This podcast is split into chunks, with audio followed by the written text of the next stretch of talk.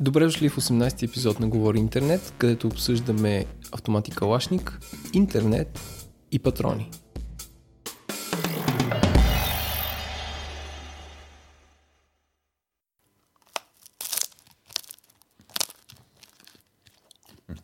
Не знам, имам усещане, че това са някакви пластмасови сандвичи. Бе, хляб е много стар. С което доказваш, че не си човек, Еленко, защото ядеш някаква пластмасова храна. Си извънземно. Добре. Ти си хамстърът на подкастите.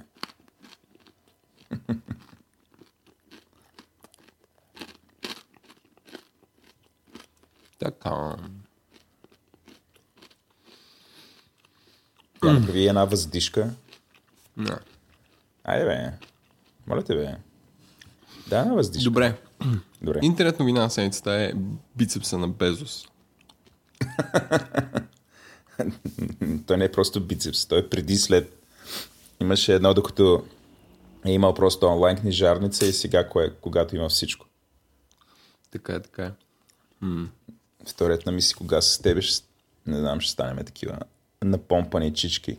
Не може бе, то това е, това е грешно, което прави Безос. Безос. Да, да му кажем чао.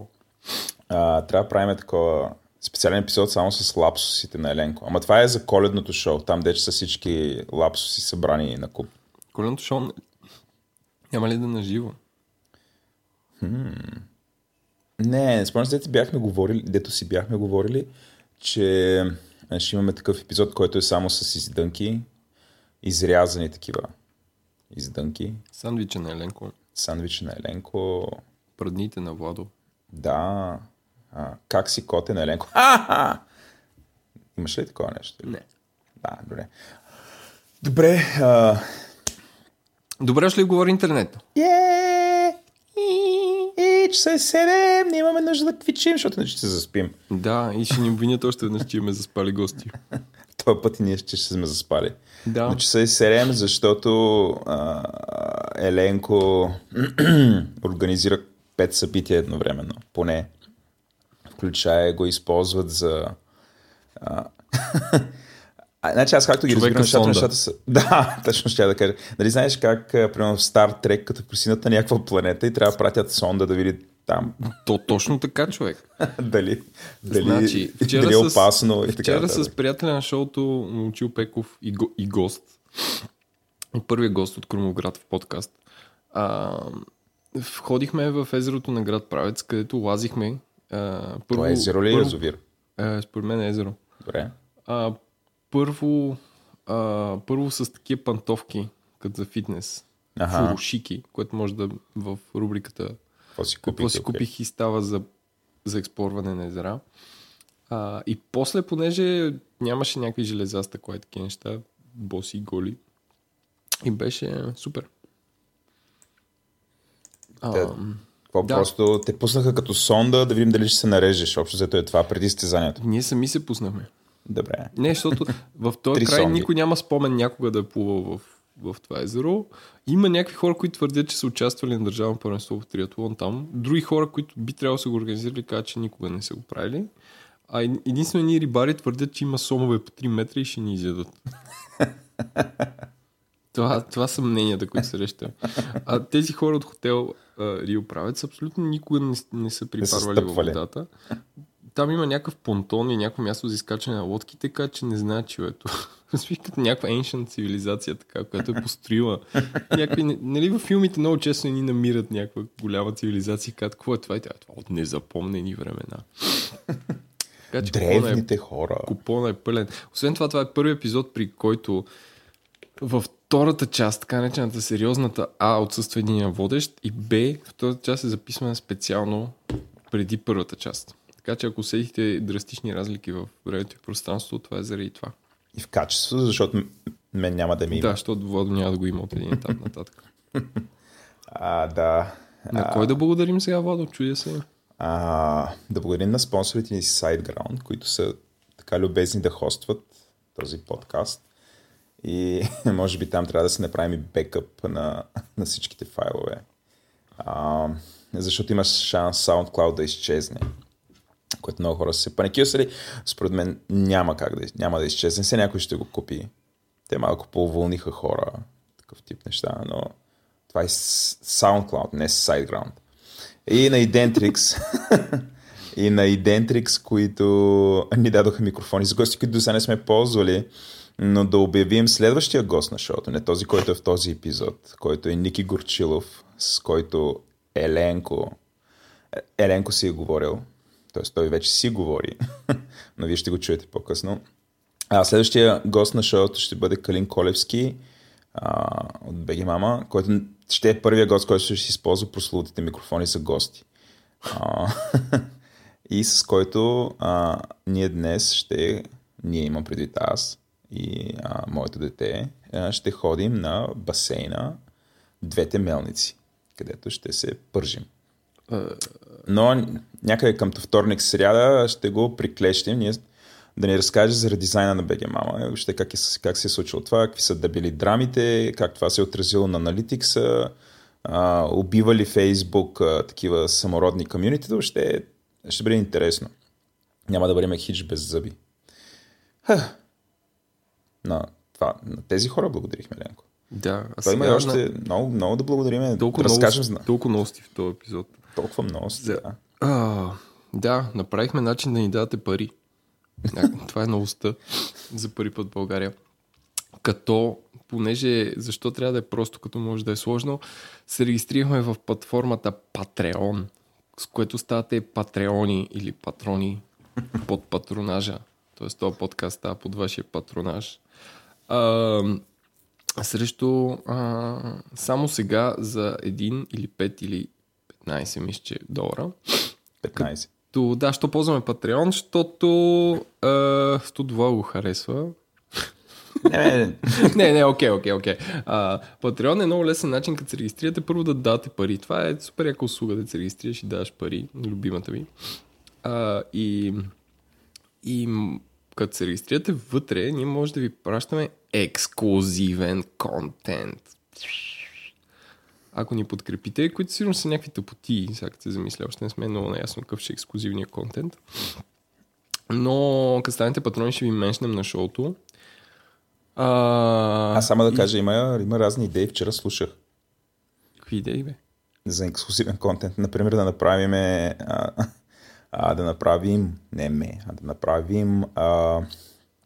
шоу, което е 10-15 минути, което е нещо като Executive Summary, което да е достъпно само до заплатилите.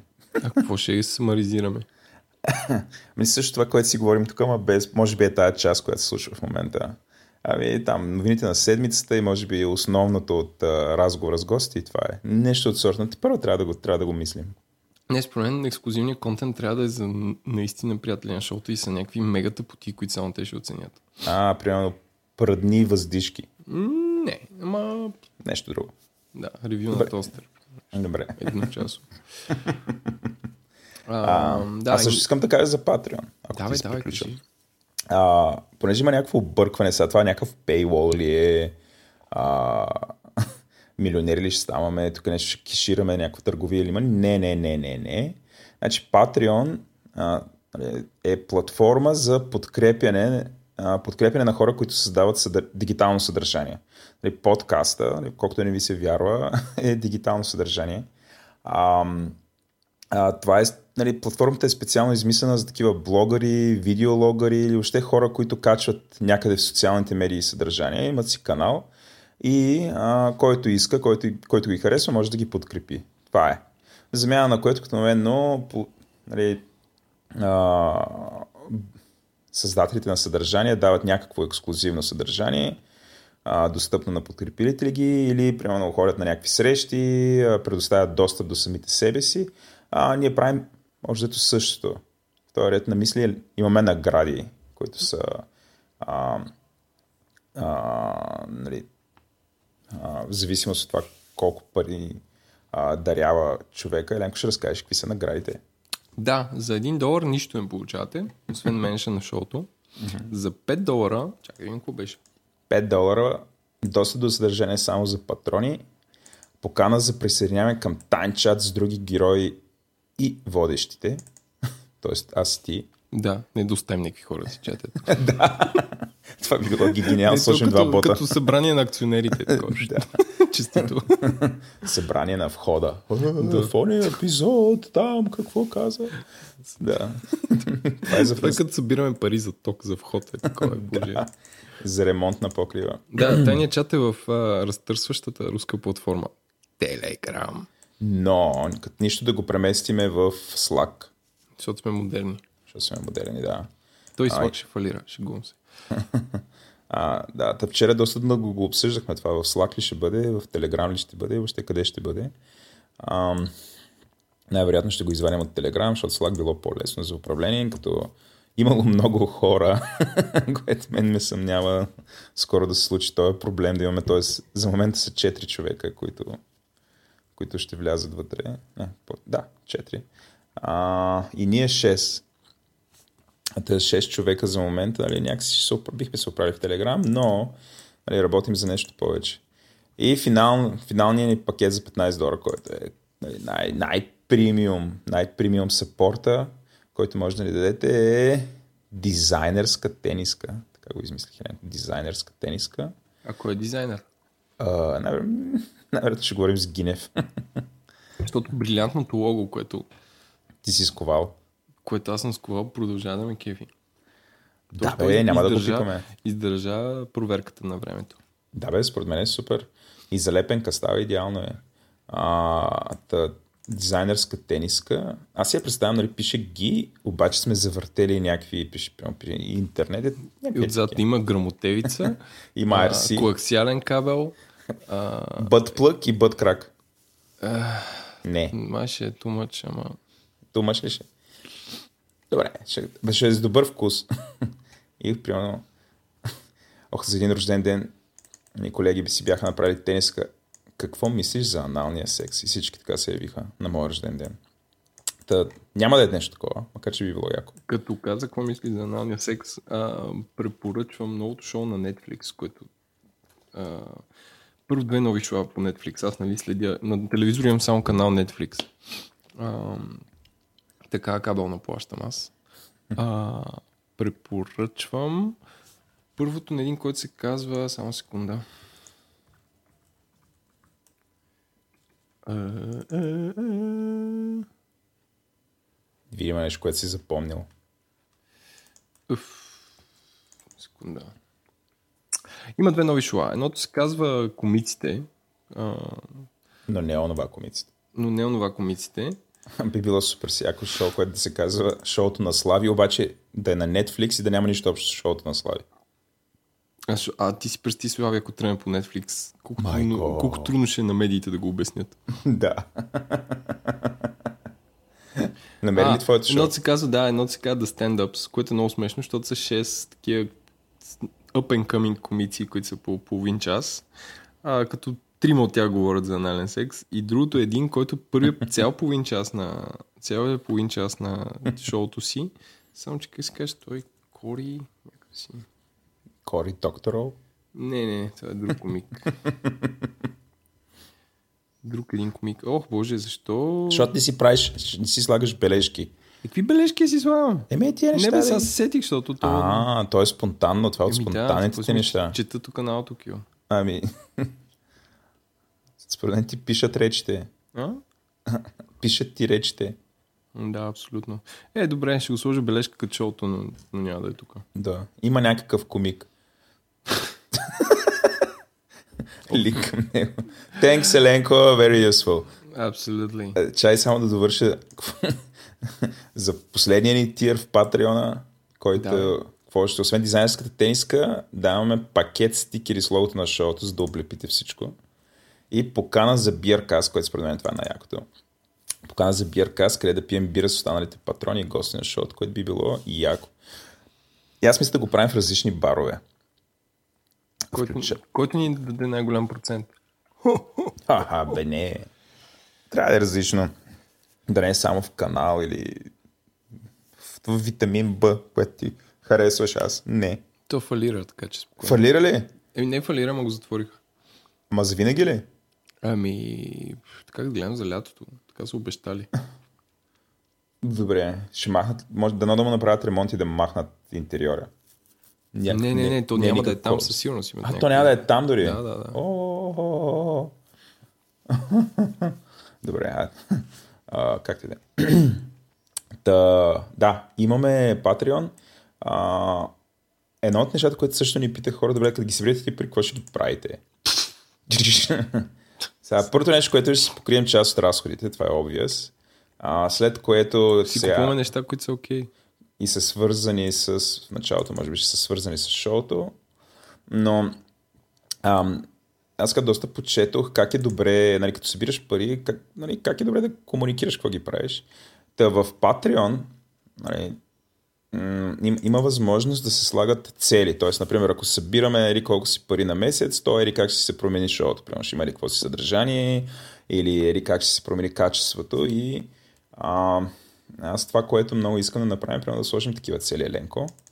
Тоест, събираме или какви си пари, които ще доведат до или какво си, да каква си промяна в качеството. Например, ще имаме редактор, който ще ни изрязва част от апотиите, нали, ще го слуша цялото нещо, ще прави там допълнителни монтирания, ще хвърля джингли, нали, такъв тип неща се представям. Да, добра идея това. Ти си на вид. Тоест да е ясно, нали, че няма... Първо аз се съмнявам, нали, да направим сме като едно добро правителство, да има прозрачно финансиране. Да. Не е прозрачно финансиране, е харчене. Да. То на мен ми е ясно, че по-голяма част от парите ние ще си ги даваме сами, което е абсолютно окей, нали, все пак ни е някакво хобби, но ще има възможност заедно да променим този подкаст към нещо по-добро, което често ти кажа, въобще не ми беше намерението, като го почваме, някакси си го представях, че ще бъде просто така, ще се записваме с теб и ще ни слушат 30 човека, пък то какво стана? Имаме Patreon като истински блогъри, ние с тебе сме като истински момчета. Добре, казахме. Вторият на мисли да си благодарим на първите патрони, някакси е задължително. Значи, благодарим на Димитър Смилянов, който е първият патрон. Той е нещо като Димитър Благоев, дядото за БКП. Протопатрона. Протопатрона, да. Той не е просто един патрон, той е цял патрондаж. Константин Боянов, Бухтум, Антон Манов и Станислав Михайлов. Само искам да кажа, че Бухтум като онлайн характер поддържа изключително добра дисциплина. Защото гледаш някакви хора дарят с първо и второ име изведнъж. Бухтум has donated. Не знам как са го пуснали да не е анонимен. Тоест да е анонимен. Там от какво даря, не знам, PayPal. Държи бранд. Да, но държи бранд дори в патрон. Дори като дарител. Да. Между другото, Бухтум ще ни е гост. Някога. Да знаеш. Някога, да. Той не знае, но... Не знае. Аз знае. Добре. Аз съм си говорил с него. Беше такъв ментор на Rails Girls. Аха. Последния Rails Girls. И там беше голямо хахо-хихи-ахо-хо-хо. Снимахме се, въргаляхме се, беше пълно щастие. И там си говорихме така се, да, ще дойда, много ми яко и така нататък. Също така питали са ни хора кога 100 кила ще ни бъде гост. Еми ще му пишем. Той дали звучи добре. Супер добре звучи. Трябва да му пишем спомен ще купон. Ще бъде ли купон? Аз не слушам рап. Владо, ти си много тъп, то не е рап, той е хип-хоп или там какво. Как се казва? Аз съм стар човек. Не знам и мен. Добре. Само губиш. Добре, но... Speaking of рап, вчера излезе новото парче на Гери Никол. Излезе ли? Да, с 2 часа закъснение. Колко ни плати да го кажем това? Иска ми се да е платил, Владо, ама не. Добре. Парчето е окей. Да. Малко, тя ако някой ден издаде албум, защото тя всяка година по едно парче изкарва. От сега така е модерно.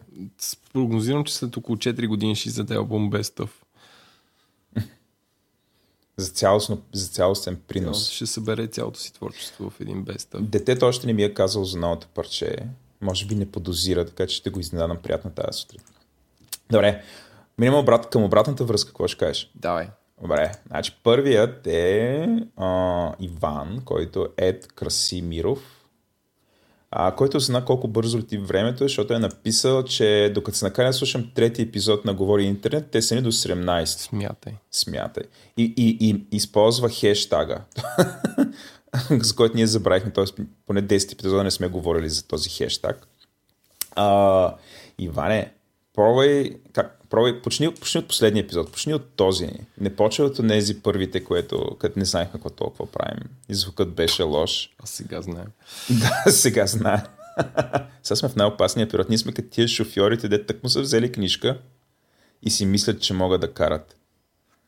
И правят разни рисковани неща там. Присвяткваме на магистралата. Не или като човек, който си инсталира WordPress и мисли, че...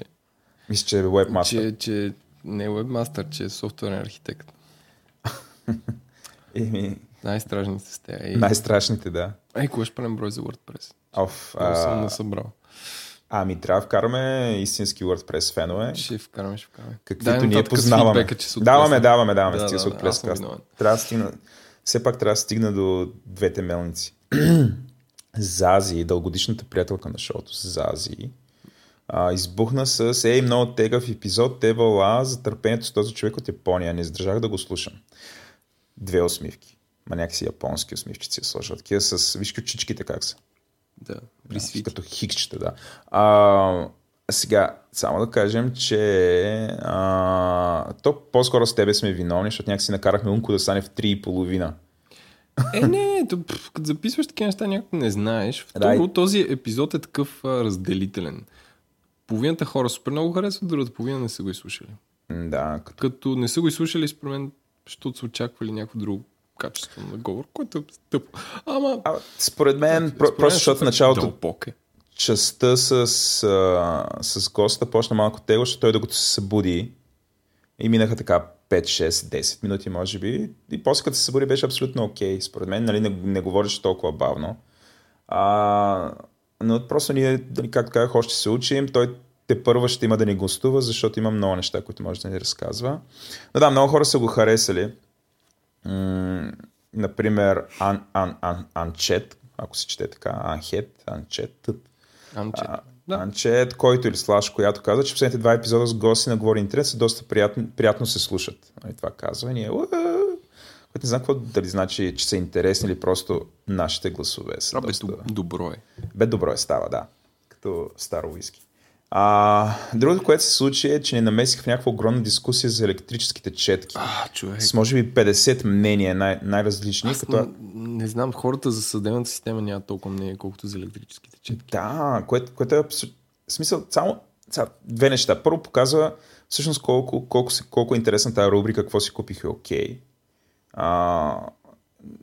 Нали, най-малко, защото Дочо, това е пак Legend Official, казва, че трябва да има ап, който казва, нали, неща, които какво си купих е окей. Тоест да бъдем нещо като Wirecutter, ама за български неща. И на български език, за достъпни неща. Но като се върнем темата за четките, само ще извадим един от коментарите на Зверина, която и хендъла и в Twitter е turbo-bich 1300. Тя казва, ама апа, нали, като обясняваш, що е там някаква четка, която има ап в нея. Викам, апа ти дава фидбек и ти след изхабяване до главата и ти прави програма и ти следи изхабяването на главата и ти прави програма на четката специално за устата и имаш голз. Тоест, в смисъл... Дали, аз винаги чудил, кой ги ползват тези неща. Трябваше да сложи джингъл такова. Това е като докараме $500 на месец. Ап за четка за зъби. Който сам, значи той има, не знам, изучава устата ти и ти прави програма. Ако някой друг вземе твоята четка за зъби и я ползва, веднага ще разбереш, което е супер... важен фичър. Те сигурно направя умно, сигурно има профили или нещо от сорта. Според мен всички тия неща са излишни. Нали? Да се върнем пак, нали, на моя избор за четка. Аз просто исках четка. Нали? По принцип, нали, и изборът ми с кола е подобен. Тоест си избирам минималните екстри. Тоест трябва кола ли е, кола е. Движи ли се, движи ли. Четката, какво трябва да прави? Чисти зъби. Има някакъв минимален прак от неща. Например, да не са сменяеми батерия, ми да е такава зареждаща се батерия. Нали, това за мен е важно. За да не се занимаваш някакси по-екологично, дрън. Нали? Там да се върти главата, е такъв тип неща. Нали? Има всякакви, как кажа, такива нишови, нали, премиум, нали, екстри, които никой всъщност си е помислял, че му трябва, докато не са им били обяснени и продадени, че всъщност им трябва. Тоест, как съм живял цял живот без това, как не ми паднаха за зъбите. А истината е, че по закона на перето, ако си купим електрическа четка за зъби, между закона на перето е, какво беше, 20% усилието, 80% от резултата. Mm-hmm. И ако си купим електрическа четка за зъби, да кажем между 60 и 100 лева, най-вероятно, нали, по закона на перето ще вършим 80% от резултата. И това е абсолютно окей. Нали, зъбите ни ще бъдат много по-чисти, отколкото да ги търкаме с четка, защото просто електрическата четка, нали, върти главата с някакви обороти, които са много повече от това, което може да направим с ръка за много кратък период от време, което постига огромен резултат. И само заради това си струва. Нали, вече всичко остава. Наистина, ако имаш нужда да ти прави профил на устата, да ти слагат цели. Ама не, хората дискутираха за поръчване на такива шано глави за четка от AliExpress. Нещата са next level. Но това е интересно. В смисъл, да. Равен главата. Или равен главата. Равен в главата. Равен в главата казва: харесва ми, че говори интернет, казват социални медии, намесено от това, което всички ние употребяваме. Социалки. Социални мрежи, може би. Значи това социалните медии, защо аз казвам социални медии? Защото аз работя в компания, която създава продукти, които са базирани на съдържание, което се случва в социалните медии. По принцип нашата индустрия, така наречената media listening, media measure, media evaluation индустрия, използва този термин. Нали, това не е нещо, което се случва в България. В България още ония път, като се подигравахме на Бапра, нещата са доста застинали на ниво media evaluation.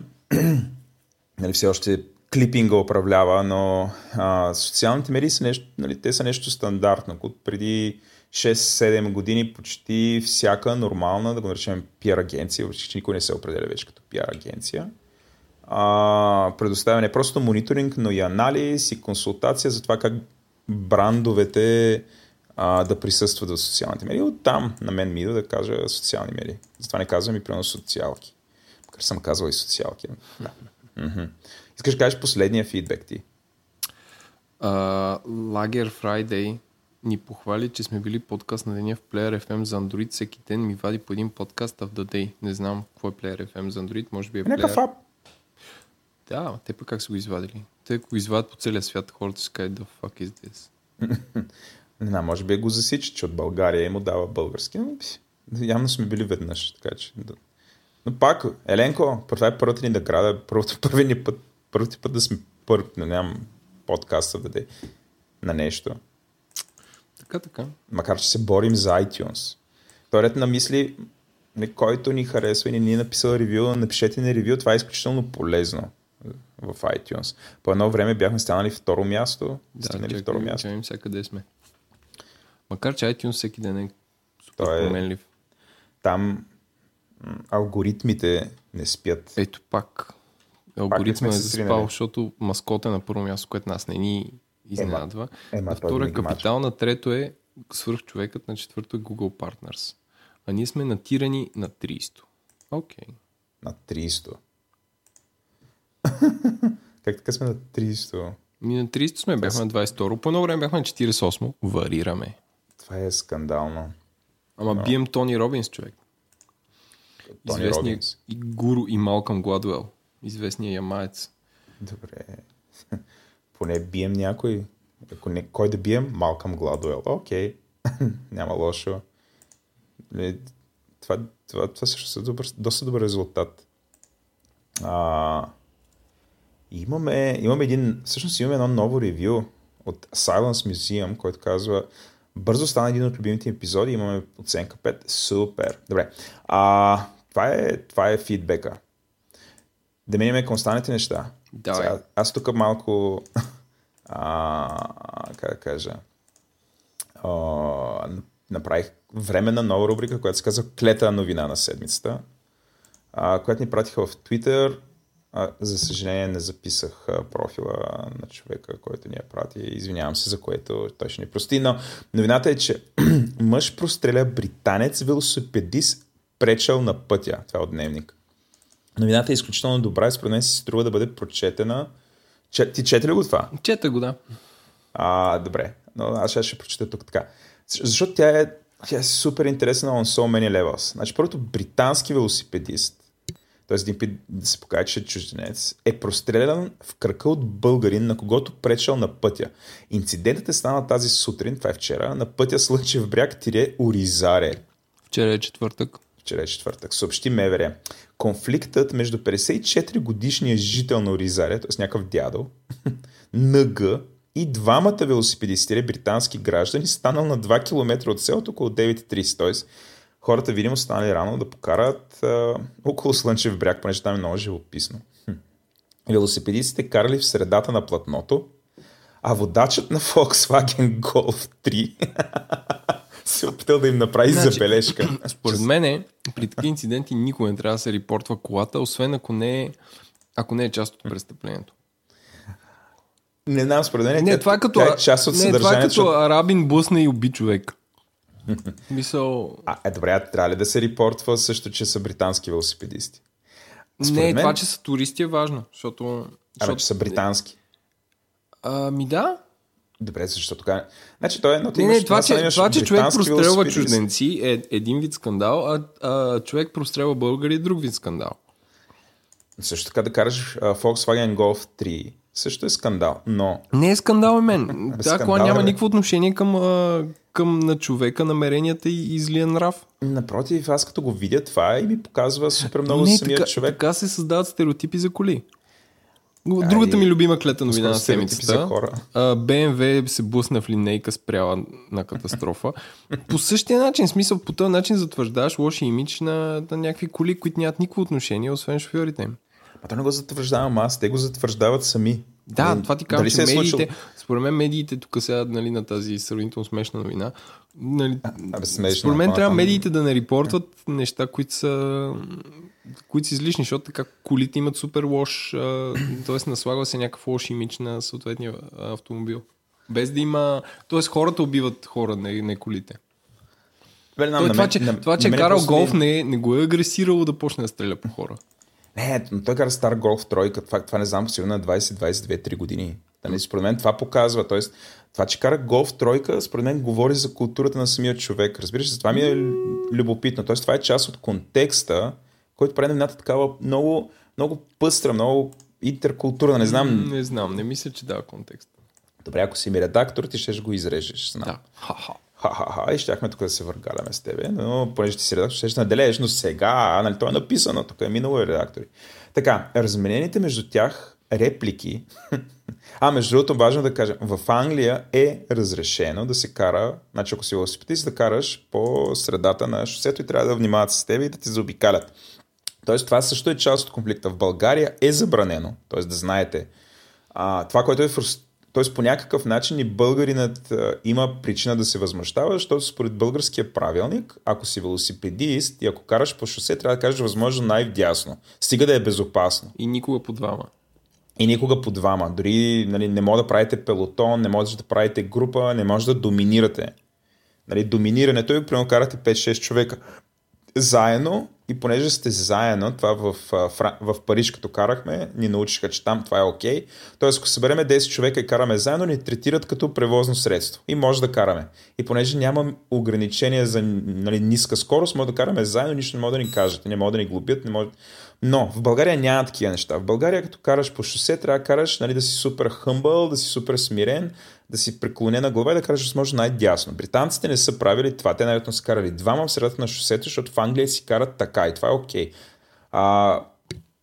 водачът на Volkswagen Golf 3 нали, не е бил един, може би, от най-толерантните или държал да им обясни, че в България това не се случва така. Сега историята продължава. Той естествено е имало така, разменените между тях реплики и спречкване, прераснали в избиване. Ма разбира се, че ще прераснат в избиване. Тук просто не може да си говорим. Сега, Водо, трябва ли, ако България има ни закони, които са тъпи, признавам, но идва някой и не ги спазва?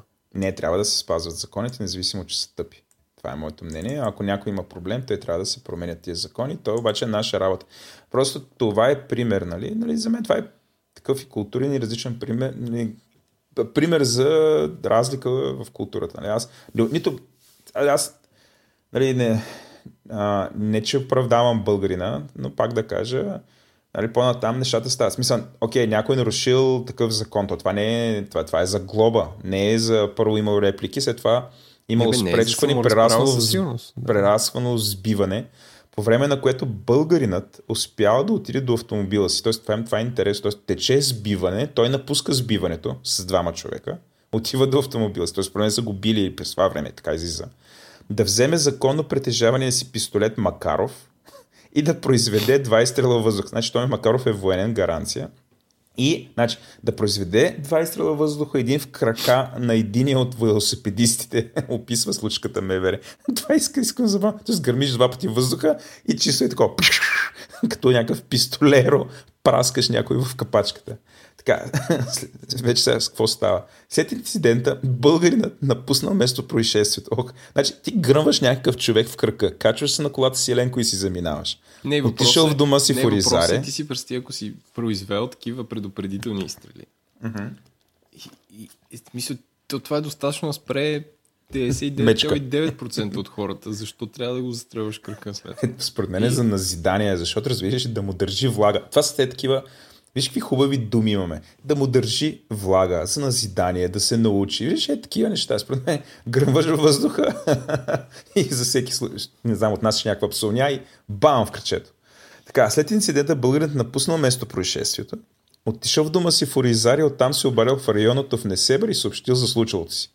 Разбираш, не се е обадил на това, нали, да дойде да ги приберат тия хора, нали, особено един, който е ранен. По-късно е задържан в дома си, като междувременно получил сърдечни проблеми и откаран в медицинско заведение от полицейския екип. Той се ще по някакъв начин и жертва. Не, сърдечни проблеми... Ба може, той е на 54 години. Да, бе, естествено. Изведнъж му е станало лошо, изведнъж се е разболял. Тоест, караш си колата, има двама велосипедисти, нещо с пречката. Ти караш кола, разбира се, те карат това.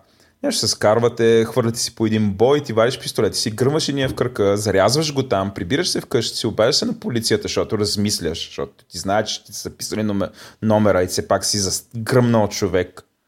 Нали, знаеш, че ще дойдеш, ще ти един вид се предаваш сами, междувременно получаваш сърдечни проблеми и откарват в болницата. Така, някакъв друг свидетел пък е извикал полиция и спешна помощ, двама чужденци откарани в болница. Единият за лечение, другия за освидетелстване. Тая новина е изключително силна.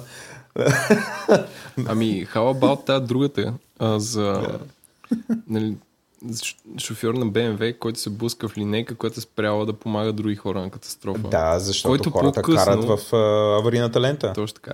Който по-късно се оказва, че бил гинеколог, светило на кокаин. Но ти си представяш гинеколог светил, като се появи като някакъв манга герой, нали, озарява цялата стая. Жените като Стефка Косинова скачат върху магаретата и той почва там да ги изследва. Не знам нещо. Нали знаеш кое е магаре? Да, знам. А, добре. Откъде знаеш? Едно животно. Да, добре. Не. Да. Не, тия... Аз нали много дълго... Спомняш ли епизодът разказвах за това как карат там в лентите, аз колко се възмущавам българските водачи, част от тях как карат и как един се хвърли в аварийната лента и ги задържаше и те как искаха да го бият и всякакви такива изпълнения. Това е същата работа, само никой не ги е спрял. Не, това е корелация от корупцията. Келеш. Да. Много неща е безхаберието. Добре, да минем към следващата новина, която благодарим на Момчил, който ни е посочи, че София слага зарядни за телефони в автобусите. Аз гледах Според мен това е добра новина, нещо хубаво се случва. аз съм окей. Гледах новина, мисля, че по Нова телевизия, в която видях едни китайци, които монтираха такива... Те са като мини USB хъбчета в автобусите и там може да се плъгнеш. И според мен такива неща са поощрителни. Имаше интервюта с такива пътници, които обяснях как това ще създаде напрежение. Естествено всичко създава напрежение в България. Ще създаде напрежение, защото всички ще ли да искат да си плъгнат телефона и ще да е повод за скандали. Не, ти как ще коментираш това? Според мен това не е sustainable. Това е като... Ами да, не, това са те копчетата на светофарите, които са безумни. Това е друга тема. И това, понеже не съм го виждал никъде, по-скоро ще... Не, в смисъл, че веднага ще се напълни с дъвки. Тоест, те не могат да го поддържат това. Разбираш, че Столична община пуска нещо и никога не предвижда някакъв бюджет да се поддържа. Това е... Добре, това не е причина да не пробват. Нека да пробват, нека да има такова нещо. Може пък, ако е нещо, което се ползва сериозно, нали, хората да имат някакво съзнание, да не го счупят. Нали, някакси може би ще им трябва. Не, ползва се сериозно... Ползва се сериозно градския транспорт. USB-та в градския транспорт. Трябва ли общината да се фокусира върху такива неща? Не казвам, че това е тъпо. Но според мен след 6 месеца, ако си сложим ремайндър да проверим какво е станало с това, ще си кажем, че... Айде да сложим ремайндър. Ти кога си се качвала за последно в автобус? Защото аз не се сещам. Ти си такъв, ти си наземно същество. Абсолютно. Близо до хората съм аз. Летя с колата. Добре. Еленко, чувам, че Телерик си били преместили. Ти проследили къде? Или ще се местят? Какво беше? Да, това е другата интернет новина на седмицата, Водо.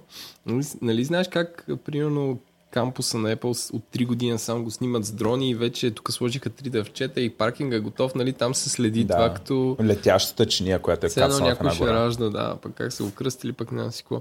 Как се окръстили? Apple Camp. А пък в България новините на тази тема са Телерик се мести от младост до мол. Няма някакви мега иновации, сгради и такива неща, се местят на 200 метра. Което според мен е района около Дамол, където в момента паркирането е някакъв купон, а и особено Дамол, където нали, те не са предвидели този мега парк, че всички си паркират автомобилите там. Че аз ще стане някаква най-лошото от два свята. Не е пълна с Ферарите, но просто ще стане пренаселена. И всъщност, да, за какво казвам това? Да, че първо медиите в България следят някакви, бих казал, тривиални неща. То това не е ли за все едно някой му пука? Освен, може би, за слушателите на Телерик, на които им пука. Между другото, аз живея в този район. Какво беше там? Прогрес? Извинявам се.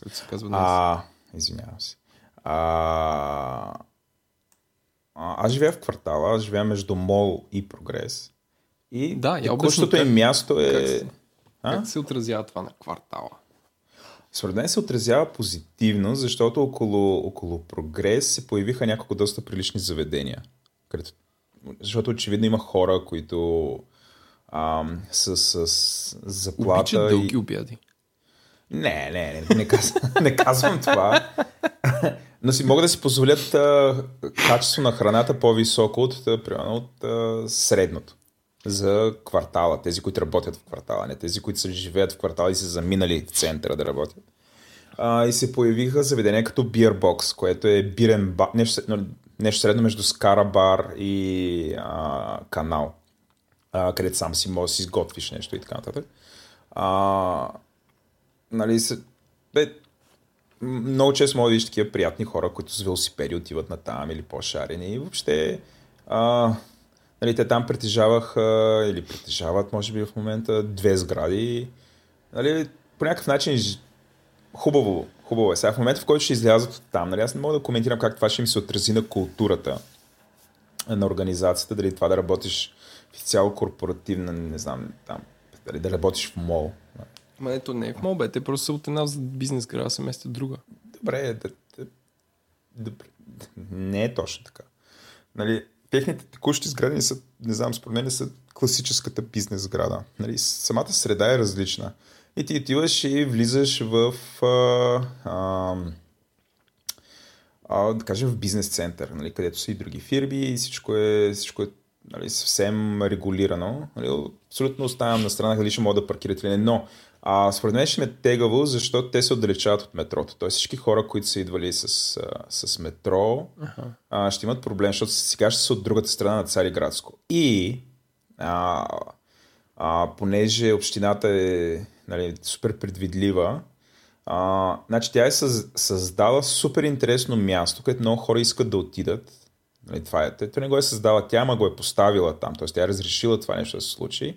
Тоест има го този, това е мегапарк и дамол и към него има офиси и какво, нали, около тях има какво ли още не. И това е направено от другата страна на един огромен булевард, който до него няма как да стигнеш лесно. Ако си от едната страна, т.е. ако ти си от страната на Младост едно, а дамол ти от другата, ти трябва да пресечеш Цариградско шосе, което както знаем е нещо като магистрала в града. Да, над нея няма надлез, всъщност, най-близкият подлез е супер далеч. Ти като идваш от Цариградско, трябва да завъртиш долу на кръговото на това, така ли? Не, идваш от Младост. Ако идваш от центъра, отиваш на там. Лесно. Не е лесно. Не е толкова лесно. Ти не можеш ли влезеш в... Можеш през значи има тунелче, което официално трябва да ходи към Мосю Брикалаш, но еднопосочно. Тоест ти се качваш, минаваш... Сградата на Телерика от другата страна, тя от към Витоша.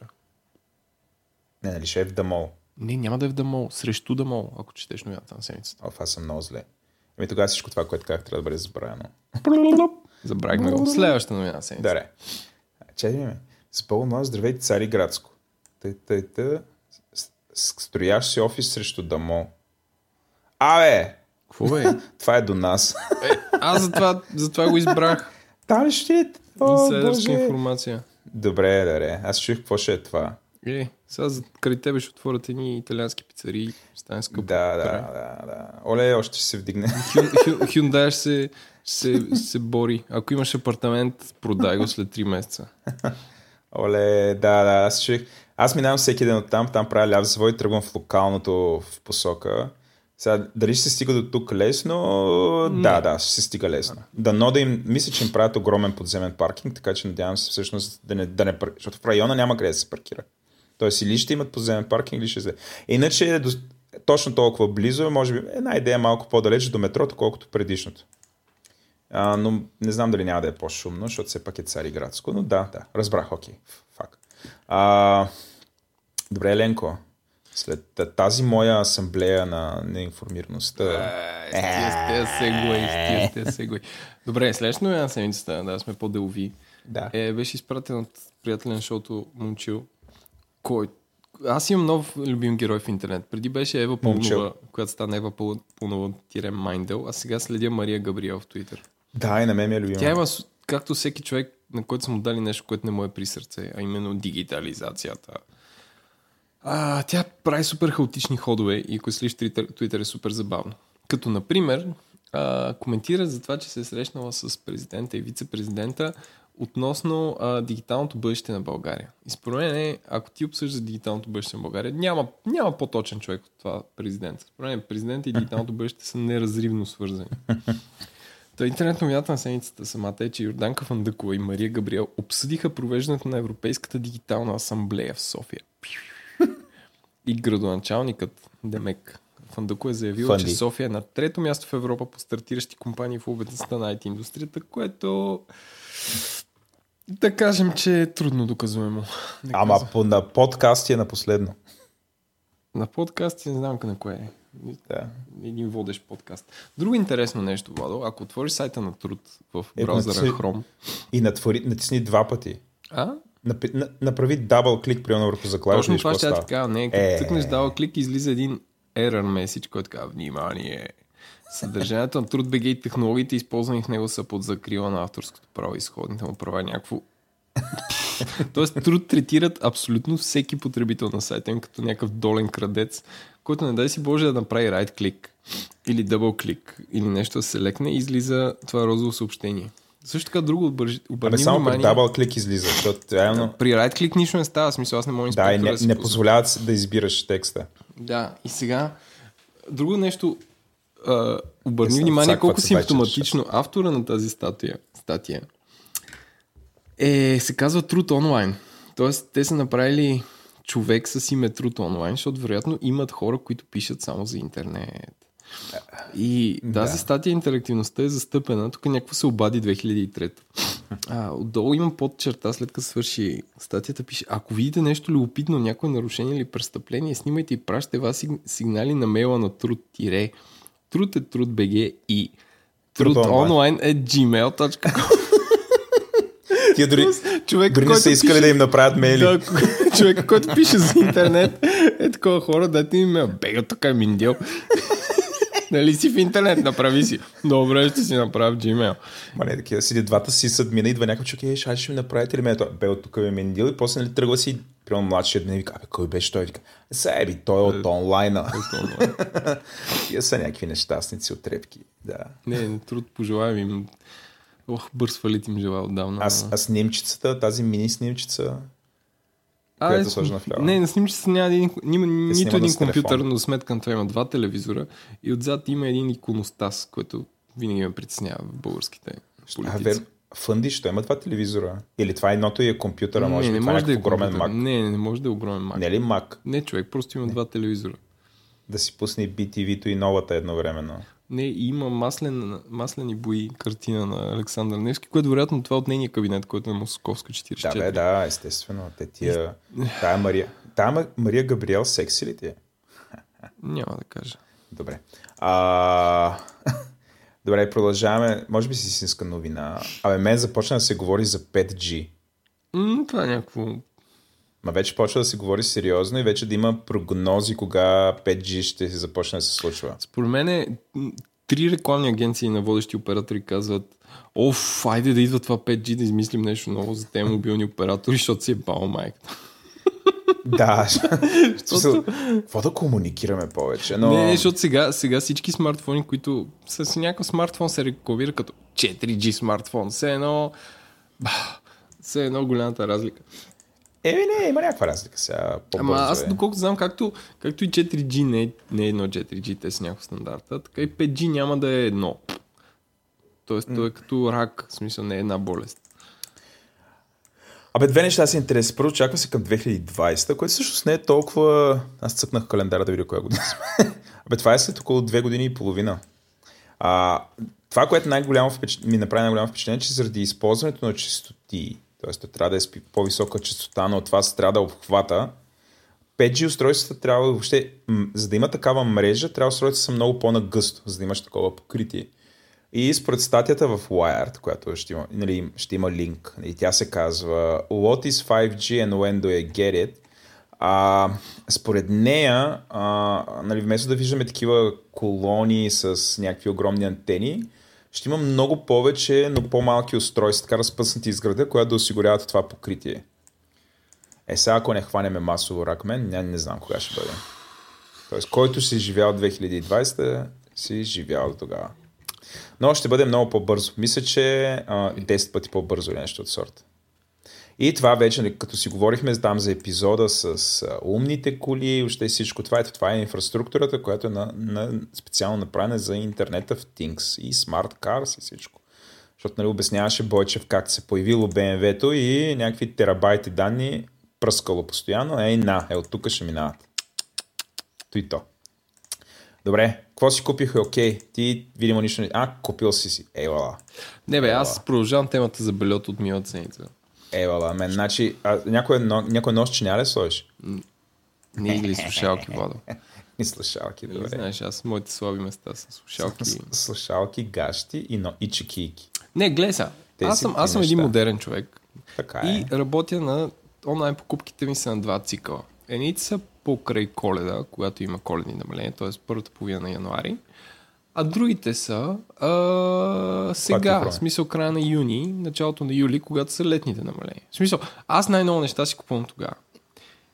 И януари е супер смешно, защото някакви си поръчвам или през Гъбко или някакви такива неща. И примерно в стария офис беше супер смешно, защото всеки ден пристигаше нещо и всички колеги пак ли, бе, не знам си какво. И всъщност изчислях, че някъде може би 60-70% от дрехите ми си ги купувам онлайн и не от български молове, които са доста awkward. И така че ако края на юни, юли ти казвам за някакви неща, които съм си купил, това е супер нормално, защото сега са намаленията. Ти си ми обещал, като купуваш някакви неща. Обясни, звучи супер разумно. Обясних ли се? Обясни се. А ти си ми обещал, между другото, аз това, което прави, много ми харесва с тебе, че ти ги надушваш всички тези намаления на някакви супер яки неща. Да, аз пращам някакви приятели и им казвам, това е супер далавер и те всички не мога да разберат. Казвам и на мен, аз винаги се включвам. Може да си направя такова намаления акаунт и да казвам за супер далаверки. Ами да, ще ги казваме тук.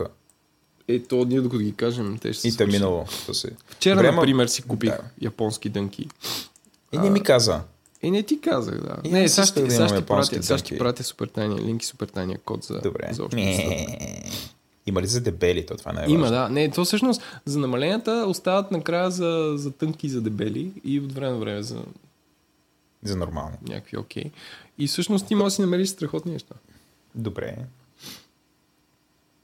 От този магазин купили от Сакс. Тоест, ти сега ще казваш, ще кажеш някакви гащи Сакс. Значи, да, аз миналия път обясних за бельото, което е страхотно наистина и е за мъже, защото има топка за... Не, има дупка, не дупка, турбичка за топки. Да. Okay. Всъщност, заедно с това бельо си взех и шорти, които миналата седмица не бях изпробвал и не бих дръзнал да хваля. Но след като ги изпробвах в Лозенската планина този уикенд, държа да кажа, че това са най-удобните шорти за бягане, които съм имал. Аз съм имал доста шорти за бягане. И са малко скъпи, т.е. са 50 евро. Обаче, ами да, ти като си вземеш такива шорти е скъпо, обаче ти като ги разфърляш за 10 години напред, защото те са полиестерни. Ще ги носиш 10 години. Ами, наскоро сметнах, че имам едни шорти Nike, които са ми любимите, другите любими, които са на 15 години. И в смисъл, отчукани са, но са ми любимите шорти. И те са полиестерни и се перат. Аз имам едни шорти за тичане на Adidas, които бяха много скъпи, които на втората година се разпаднаха. Смятай. Буквално. Иначе са много удобни. Много... правят като едно време. Не са мен. Ти тичаш някакви гаши. Ти или не тичаш, макар че сам ще тичаш. А тия Сакс, имало ли си нещо тяхно? Само бельо. Взех си слипове, слипове, боксери и шорти. Аз такова взех рейнджа и сега I approve this message. Добре. Но те си дойдоха, ти търча с тях, всичко. Да, бе, legit. Добре, айде следващи. Айде като надушиш пак нещо, казвай ми. Ще кажа. Супер. Аз какво си купих? Значи, първото нещо, което е... аз си купих ласти си за тренировки от Декатлон, които, според мен, масово хората, които ходят от Декатлон, не ги виждат, защото те са при фитнеса и са така смотани долу ниско. Сега какво представлява ластика за тренировка? Това са ни много дебели ластици. Те имат три дебелини, така да кажем, три нива на трудност. Червен, който е най-лек, черен, който е среден, един тъмно син, който е възможно най-дебели. И с тях, нали, това, което може да се прави, например, да отидете до едно дърво, да умотаете дърво. Трудно, ама да, всъщност може и дърво, тънко дърво или въобще някакъв стълб. Нали, да се опашите с този ластик и да правите такива интервални тренировки, което е тичане на място. Тоест, ти почваш да опъваш ластика, тичаш напред и примерно тичаш, спринтираш 30 секунди, една минута почиваш. Представи си около 6 гифа в момента. Нещата, които не искате да видите с ластик. Тичаш напред и... Пляс!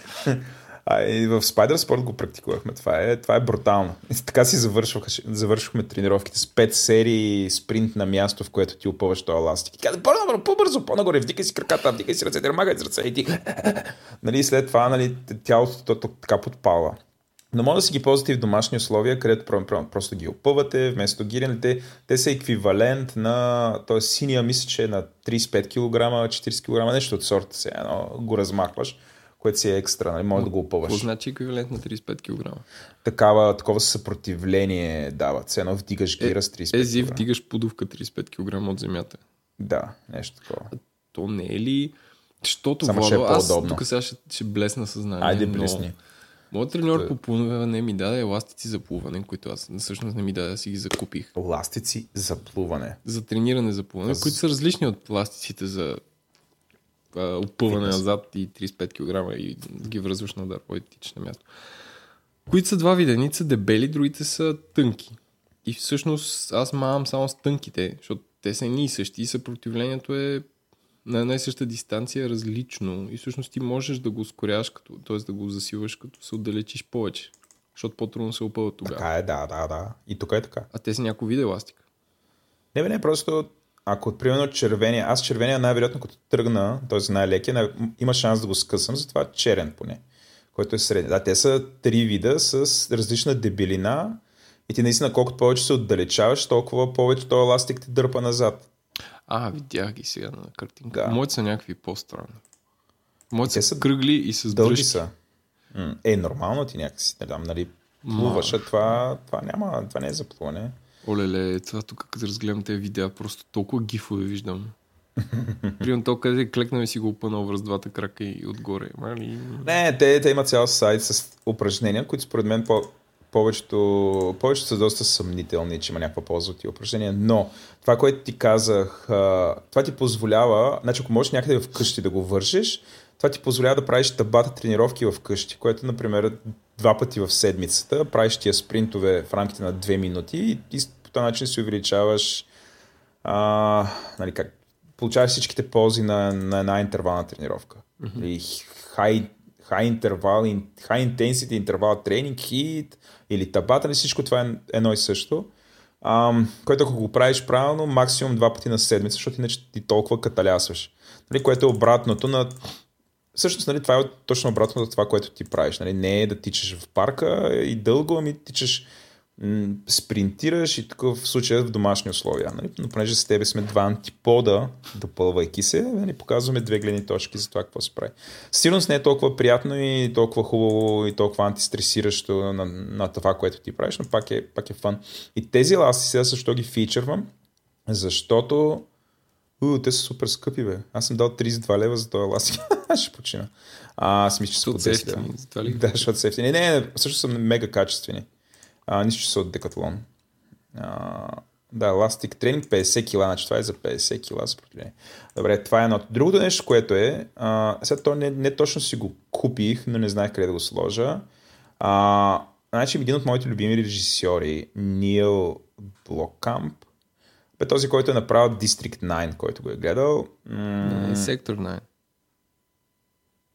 Сектор 9 или District 9? Айде сега да проверим. Еленко, кой е по-бърз? District 9. District 9. Ти си прав, Владо, извинявам се. Ела да ми целуниш ръка. Той е, нали, както и Чапи, има и някои тъпи филми. Чапи не е ли по-скоро тап или не е тап? Всъщност, като гледах киното ми беше безобразно тап, после го гледах, може би година и половина след това го гледах в Netflix го имаше и ми беше окей. И хората, с които го гледах, им беше забавно, така че по-скоро е окей, нали, но не е District 9. Но това, което е направил Нил, той явно се опитва да повтори по някакъв начин успеха на District 9, защото District 9 започна като такъв независим къс филм. Нали, да. Който по някакъв начин ти извърши за самия филм и после като събра някакъв фоллоуинг, той гледаше реакциите и направиха цял филм. И сега той е направил едно нещо, което се казва Oats Studios, в което релизва експериментални кратки филми. Както ги гледам са около 20-22 минути. И е релизнал 4 такива филма, които не знам, аз почнах с едно, който се казва Зигота. Човек отдавна не съм се посирал от страх така. Наистина беше супер страшно и по някакъв начин не въздействаш. Аз не съм фен на хорора, както стана ясно в епизода за киното, но отдавна не съм спичал толкова, гледайки Зигота. Нали, беше, наистина се чувствал. Може би е най-страшният от тия, които съм гледал. Има един, 2, 3, 4, има 5. 5 къси филма, които изключително ги препоръчвам. Има ги в YouTube, може да си ги стримвате на телевизора. Любимия ми за сега е Рака. А ти какво си купил реално? Нищо, просто той е безплатно. Добре. Бих си купил нещо, но няма нищо за запълнен цялото нещо. За какво си загубих времето и не е загубен? Да, нещо от сорта. Okay. Аз мислих, че той отворил някакво да плащаш, па да гледаш ексклузив неща. Не, ние сме тия да отваряме да се плаща. Няма Patreon човека. Не, според мен той го прави цялото това нещо. А, има шоп. Виж колко съм тъп. Горе в дясно има шоп. Има тениски, има нашивки. На нашивка си сложиш на мешка. Нашивка. Да, аз нямам мешка. Знам, че нямаш мешка. Добре. Благодаря. Защото Fifth Special Graphics Regiment Asymmetric Warfare Group. Окей. Тениски си не са лоши. Ай, нашивки са също. Нашивка говори интернет. Усещаш ли? Бродирана. Пиши го в това. Пиши го в Final Tier. Да. Final Tier майор. А виж, това за тяхната нашивка е един меч, който е забил един орел, който носи мишка и отзад има един меч. Бе, това е като на интернет отдела. Сещаш ли се? На интернет отдела на икономери искахме да имаме герб. И беше, понеже и Бисер ни казваше интернет тигрите. И щеше да е тигър, който в единия си крак държи мишка, в другия клавиатура. Обаче има два леви крака. Нещо от сорта бяха. Да, нещо такова. Да, но тук е нещо подобно. Тоест, ние сме доста напред пред Нил. Да, нещастници. Добре, и да завършиме, нали, тая част. Все едно някой му пука, ти тук си се включил. Да, аз тук съм се включил с... всъщност не знам какво точно правят софтуни, но съдейки по семинарите се чуят какво правят, защото те са поканили някакъв NLP гуру, който да казва семинар как да хакне мозъка си и да го направим по-бърз.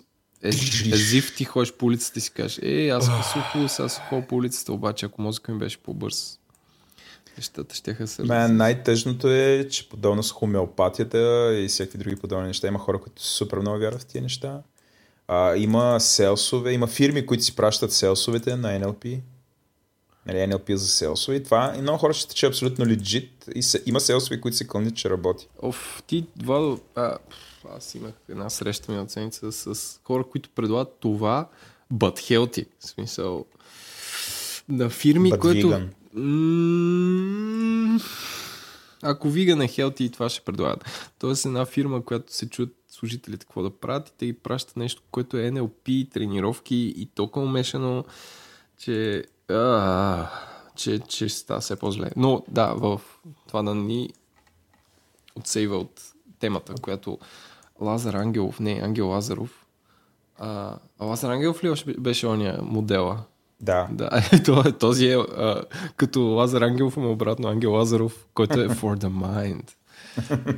Където пише как да накарате мозъка ти да работи докато си почивате, да намирате творчески решения на заплетени казуси и твърди задачи с ръкота, да превключите когато сте зациклили. Ти си някакъв програмист, който пише цикли и зацикляш. Зацикля и после превключвай.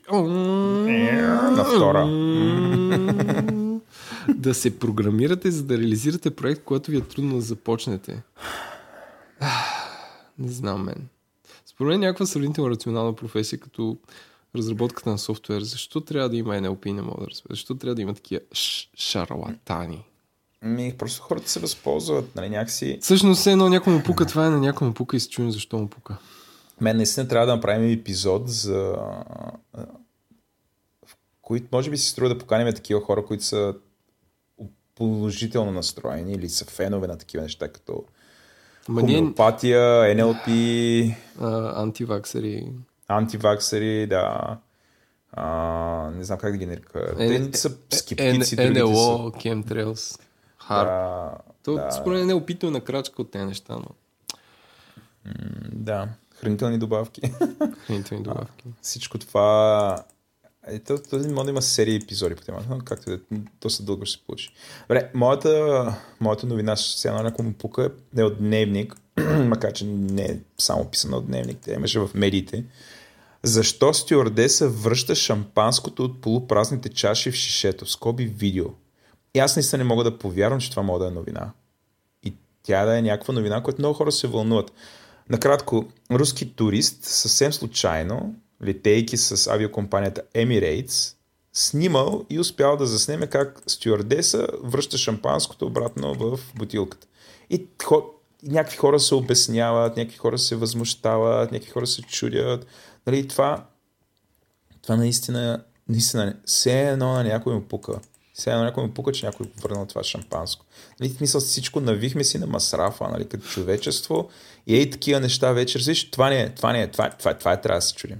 Нали, много такова. Не, това е българската завист, интересна и всъщност... Това не е толкова. Според мен това е по-скоро нещо западна такова ликва, не знам. Тоест някаква... това са проблемите на западните хора. И ние тук просто като ги препубликуваме и на нас, наистина ни стои изумително. Ние не можем да повярваме. Защото не само, че летиш...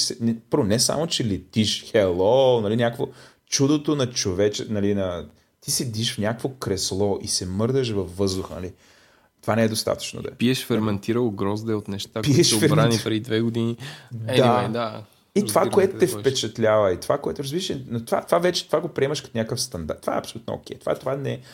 И ти това, което те възмущава, че някой това го наливал обратно в шишето. И това е новина. Разбираш, някакви медии пишат за една стюардеса, която. Някъде в Еми, нали, в компанията Emirates, сигурно 99,99% от българите не са летяли с нея.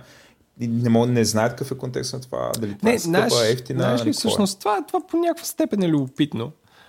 Но всъщност проблем е преекспонацията му. Тоест това, че нали, такива неща спокойно могат минат в Twitter или в Snapchat, така шега, където някой твитва едно видео и чао. Но преекспонацията, когато една медия хване това видео и напише статия за него и оттам нататък вече е седно някому пука. Да. Това като някакъв вид, който някой ти е разказал, който няма да го прочетеш във вестника, но когато някой реши да напише статия за това вид, тогава е проблема, защото става някакво обръща внимание на нещо, което ще не трябва да обръща внимание. Така е, мен. Добре, да минаваме към Горчилов. Да, това беше първата част. Аз ще ти кажа на тебе чао, Водо. Чао, Еленко! И сега ще продължим с нашия специален гост. Както казахме в началото, е записан преди няколко дни. Представи се нашите слушатели, къде се намираш? Ники Горчилов се казвам и в момента се намирам в центъра на Делхи. И като цяло от малък може да се каже, че се занимавам с комуникации, което в началото това беше модеми, Fidonet, BBS и в последствие прерасна в нещо, което днес наричаме интернет. А колко голям град е Делхи, ако може да се... Да. Горе-долу. В Индия всичко е горе-долу. Самия град Делхи е официално, мисля, че около 12 милиона население, но е обграден така с една топла прегръдка от 4 други града, които са по 2-3 милиона всеки. Газиабад, Нойда, Фаридабад, Кургаон. Те са в отделни дори щати. Но за да се възползват от столицата и от близостта с нея, са построили едни хубави градчета с по няколко милиона души, така че това нещо му казват метро или Delhi NCR, National Capital Region, което има от порядъка на 20-22 милиона човека население. Да кажем нещо малко по-малко от Румъния. В площ подозирам, че е горе-долу колкото Софийската котловина или малко повече. Не е нещо чувствително. Да кажем 30-40 км може би е така диаметъра. 50, не повече. Сигурно е интересно. Да.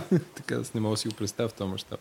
То снимчици поне има колкото искаш, нали? Тук по принцип гъстотата за живеене е доста по-висока. Средното домакинство е 4,7 човека. Така че те дори няма нужда да са чак толкова много постройките, за да има много хора. Какво правиш, Делхи? Опитваме се да им ремонтираме интернет. И до къде стигнахте? Така да се каже, засилваме се по пистата. Направили сме си един свръхзвуков самолет, ако мога така фигуративно да се изразя, и в момента просто му трябва малко по-дълга писта да отлети. Преди около 2 години си стартирахме наш интернет доставчик под името Excitel и този месец минахме 150 хиляди потребителчета, 150 хиляди клиента, което по принцип от една страна изглежда много, особено на българските мащаби, но на фона на индийските мащаби, когато, да кажем, най-големия мобилен оператор за интернет абонати рапортува нещо от сорта на 100 милиона, нали разбираш, че ние с нашите 150 хиляди сме някакъв такъв грешка в закръглението. Но в интересни сте... Да. Вие сте квартал. Ами, горе-долу точно така, но истината е, че на фиксирания нет, нали, на жичния нет, на лана, там нещата са вече в много по-малки порядъци. Имаше един национален, бившето им БТК, което е, да кажем, с 17 милиона, най-големият оператор с 3 милиона и на практика най-големият частен е с милион, така че 150 всъщност въобще не е малко число в този контекст. Ага. А не се ли притесняваш, че ще излезе някаква wireless технология, която ще обезмисли наземните мрежи? Или поне ще ги направи много скъпо? Виж сега, ако трябва да се притеснявам от това, какво утре ще измислят геничетата, то по принцип няма нужда с нищо да се захващаме. Деца вика и без това ще ни остави без работа. Да. По принцип, истинската заплаха за всичките форми на комуникация е телепортацията. Нали? Може да си представиш, че тогава няма wireless, няма wireless. Така, а иначе сега сериозно на въпроса ти, ще тръгна с една шега бетекейска от зората на демокрацията, не е ми на DSL-а, дето викат мета, вика, може да закопана в земята, ма не е мъртва. По принцип, wireless-а не е заместител на жичния достъп. Те си вършат абсолютно различни работи и не случайно трудно, на практика няма да откриеш нито един смарт телевизор, нито един там Roku, Apple TV, сещаш се какъв клас видео on demand устройства, които да имат SIM tray. И да има причина за това нещо. Общо взето, да, не знам всъщност дали да изпадаме в детайли, но като цяло, за да дигнеш скоростта по безжичната мрежа, дигаш частотата, щом дигнеш частотата, почваш да не можеш да влизаш в къщите. И като цяло имаш споделен капацитет, нали, който по принцип, особено когато си представи хората, почнат да гледат 4K и видеа паралелно от три устройства, няма мобилна технология, теоретична дори, която да може да го издържи това нещо в... Конкурентният достъп е проблем в мобилната мрежа. Аз да, т.е. под конкурентен имаш пред едновременно ползване. Точно така, и от много потребители. Аз това го сещам дори вкъщи, където нещата са горе-долу идеални и си купих някакъв рутер, който беше AC, но всъщност като стримваш две видеа. И... Точно така, изчитай, че ти си на 5 метра от, нали, или 10 метра, или 15 метра, или 20, ако щеш от А5-то си. То не е споделено, въпреки че там месят честотите, но за мобилните оператори, нали, които по принцип са тези, които дават безжичния достъп, им се полага на тях, те обслужват хиляди абонати с една антена, грубо казано. Там проблемът е много по-голям. Да, т.е. вие сте по-персонални. А на какво ниво е интернет? Да, малко референс. Трудно е наистина. Референс фрейма е малко странен, но от една страна е доста развит от гледна точка на мобилен, т.е. той бумва тук последните, да кажем. Малко късно тръгва, но за сметка на това с много бързи темпове и буквално и този дето върти педалите на рикшата по цял ден и той ще ти извади някакъв смартфон и ще има някакъв нет. Нали, говорим за примерно 350-400 милиона абонати. Но като цяло може да се каже, че по отношение на потреблението на интернет са още малко малко по-назадна остадия. Все още не им е много ясно интернета за какво служи точно. WhatsApp е ясен, Facebook е ясен, нали, тези нещата, където дето децата ми, да кажем, ще ползват. Тоест те си ползват. Ползват си връзката с други хора, но като цяло идеята за интернет вероятно никой няма да настъпи в този смисъл. Да, точно така. Все още това интернета е причина аз да си откача кабелната телевизия, тук е много далече. Така наречения кордкът. Така все по-неточно наричания кордкътинг. Защото всъщност заместваш корда. А тук в България, ти сигурно знаеш какво се случва, ама... е много странно, защото мобилните оператори, то даже, то не мобилните оператори, например, МТЛ почна да продуцира спортни канали и малко не знаят какво точно искат да бъдат, поне по моя сравнително скептичен поглед. Класическият телекомджийски подход, виж сега, нека да не забравим откъде идват телекомите. Те идват от един свят, в който по принцип имаш вертикална интеграция мрежа услуга. Значи преди да дойде интернет, нали, класическия сценарий, ти искаш да предоставяш някакъв вид телекомуникационна или информационна услуга и вадиш багерите, грубо казано, и почваш да слагаш жици, върху жиците закачаш устройства и огледай, телефонната мрежа е такава, телевизионната мрежа е такава. Всяка една мрежа, Телекса включително си имаше собствена стандарт и технология. И като цяло, нали, тези хора, които идват от този свят, те си мислят, че им се полага, нали, и в интернет им се полага съдържанието. Просто за по така, как да кажа, исторически причини вярват, че вертикалната интеграция работи, обаче истината е, че интернета така променя тези стандарти, тези правила на играта и много, колкото и да им е тъжно за колегите от ISP, телеком индустрията, трябва да разберем, че за нас, на нас ни се полага ролята на така наречения dump pipe. Не, според мен, ако трябва да се дистанцира, например, в 2017 година един мобилен оператор, той трябва да наблегне върху, нали, ако аз съм шеф на мобилен оператор, бих направил някакви брутално тежки и дълбоки инвестиции в обучение на персонала и да са по-скоро да е client service. В смисъл те да са доставчик на... Да, т.е. да имат някакъв брилянтен съпорт и обслужване на клиент, отколкото да предлагам още един спортен канал или еди колко си хиляди минути, ако някой изобщо брои минути вече, разговори, но е много странно. В смисъл тук мобилните оператори предлагат случай глупости. Тук МТЛ, примерно, предлага някакви спортни канали. Колко души гледат спорт, може би са много, не знам, но е супер странно. Все едно... Виж сега, да, трябва да си дадем ясна сметка, че тая индустрия... Все едно няма апове, все едно няма ап за Apple TV, нали, който бих си сложил с кеф и като съм клиент на този оператор, те ми предлагат и телевизори. И защо не искате телевизия? И още не мога да разбера. Ами, така е, защото по принцип това някакси изглежда доста по-лесно. Да пуснеш една услуга е в порядъци по-лесно от това да създадеш компания. И по принцип то не е специфичен проблем на МТЛ, то това си е, може да се каже, че си е някакъв вид масова зараза по телекомите.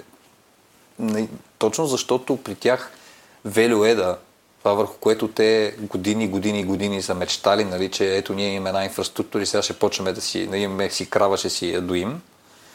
Това нещо не им се случва заради естеството на интернета. Аз бях участник в, да кажем, в един от хайповете и това беше Voice over IP хайп. От 2000 някоя си година, където всичките, нали, мечти, розови сънища, подмокрене само, нали, сега тук как ще се качат всичко, как voice комуникация се качат върху интернета, как разни там IP-Centrex, не знам си какво си, SIP, чудеса. И какво се случи накрая? Дойде Skype и събра всичко и ви каза, да бегайте от тук. И това нещо се повтаря. В смисъл, като го погледнеш, то е циклично във всяка една нова вълна, нали, новото приложение на интернета, новата идея, сега тук, ето го, интернет е голямата работа и телекомите си викат, леле, ето го нашето нещо, ето ги нашите нови приходи, защото те как растат на приходи, замисли се. От една страна не растат на приходи, защото абонатите не се увеличават. От друга страна, специфично в Европа, еврорегулациите и мрежат от приходите зловещо. Нали, те на практика, да. Те и мрежат от едни приходи, които са нечестни. Под приходите ги имало, парите ги имало. Сега парите вече ги няма. Нали, разбираш? И то всъщност това води до някаква нечовешка деморализация. По принцип, специфично МТЛ, аз мога да кажа, че имаше някакъв промеждутък така на светлина в някакви години, примерно може би 2007, 2008, 2009, 2010, където аз честно се кълнях в съпорта на МТЛ. Звезда 8-8, пък да не говорим за 10-10 там екипа, който се занимаваше с поддръжка на по-сложните случаи, нали, ескалацията, интернет-релейтед проблеми, тук APN-а на телефона ми, какво трябва да сложа там, бяха наистина яки пичове, но когато, нали, общо взето идеята е, че какво беше при торнадо и прасетата фърчат, там всичко нагоре, приходите огромни, 40 и кусор процента е беда, на милиард и кусор приходи, считай 4-500 милиона на година, т.е. имаш така спокойно си играеш. В момента, в който, нали, това нещо почне рязко да изтънява, компанията майка почне те турмози, нали, оптимизирай, на практика почва някакъв разпад. Малко, нали, като спиралата на Яко. Мисля, като не върват нещата, деморализация, естествено печените хора са първите, които си заминават, защото готени хора нямат никакъв проблем да си намерят работа. И кои остават? Неготни. Моролес, да. Да, ама... Все пак, да се върнем към темата на Боя. Да, извинявай. Да се върнем малко back in the days. Как започна Орбита? Ако си спомняш. Доста добре си спомням. Как и кога всъщност? Формално има някакви дати. 9, да. 7, формално може да се каже, че първо имаше фирма, която се казваше България Телеком. Нали, така нескромно с Виктор, син, моя партньор Виктор Францес, си регистрирахме фирма с гръмкото име България Телеком и почнахме да търсиме... Което не е България онлайн. Не е БОБГ. Сега ще кажа, защото аз тук паркирам в... паркирам на едно място в центъра. И паркирайки и затваряйки всички върти на колата и погледнах нагоре под балкона на първи етаж и точно под балкона имаше една кутия и на нея пише БОБГ, такова с прей. Мило. И нали си седи и си кам, боже, това седи от 15 години тук и ако имаше музей на български интернет, Тоест все още мога да го изкорубя тази кутия, не е рутерна кутия, ми някаква разпределителна кутия. Е вътре. И да го сложим и да кажем... Суича за 12 лева седи вътре. Доставчика, сигурно да, интернет доставчика на Вени Марковски. Такова експонат. Да. Нищо. Което да различим. Да, от... Не. България Телеком от... по-скоро звучеше, това беше British Telecom и Deutsche Telecom. Мисъл, гръмко име, защото ние трябваше да намерим, нали, това беше точно след кризата на Жан Виденов. Служебен кабинет, половината банки ги няма. Возиш се с такси, защото по принцип цената в някаква конвертируема валута ти пада докато стигнеш от точка А до точка Б, нали, заради хиперинфлация. И по принцип трябваше да сме нещо сериозно и солидно и също така нямаше, нали, ние се занимахме, опитвахме се да внесеме капацитет. И пишехме там по разни MCI, WorldCom тогава беше голяма компания, UUNET все още бяха, те бяха на MCI подразделение, но все още си бяха живи. И разпращахме имейли по Западна Европа. И те хората си мислят, БТК иска тук да си купи нет. Вау! И едва ли не червените килимчета ни посрещаха, примерно MCI, докато разберат всъщност, че става въпрос за Ники и Виктор от гаража. Но така де, след това, значи април 97-ма, края на 97-ма година успяхме да някакви достатъчно щури хора да се навият да дадат малко пари. Мисля, че беше от порядка нещо на 100-120 хиляди долара, с които купихме една антена, човека изстреля българския сателит преди месец, дойде и я монтира на покрива на КНСБ-то и... Да, да му викаха, Макс вика прави от 2 вефа прави сателитно радио. Наистина хакер истински. Подкараха някаква тя втора употреба, разбира се. Едва ме пуснаха, тя спираше, тръгваше. Оказа се, че нещо си там, като се нагрее от слънцето, някаква спойка се разделя и прекъсва. Но така да пуснахме капацитет на едро. Доставчик за доставчици. Защото по някакви исторически причини всичките доставчици бяха приятелчета. Мисля, ние сме от едно и също котило. Това е котилото на Фидонета, джиите на тия с BBS, където висяха по цяла нощ и дуплексите ги мразаха, че им вземат телефона. И там имаше един почин, нали, всеки юзър си СОП и после всеки юзър ISP. Аз съм такъв. Да. Може би трябва да обясним на по-младите слушатели на шоуто, че BBS-ите са нещо като интернет, само че имаш клиент и сървър и един клиент може да се свърже само с един сървър. Звъниш на сървъра по телефона директно и сървърът ти говори с едни текстови менюта. Да, пак има битове прехвърчат, не ти говори, но става просто, че е доста ограничено от към... Да.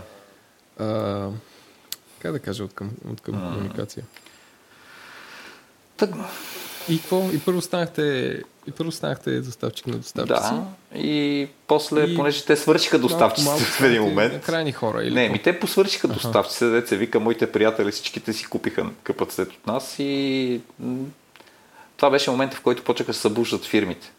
И, нали, корпоративният достъп почна да става нещо, да кажем, почнаха да разбира това вече по-скоро 98-99-та.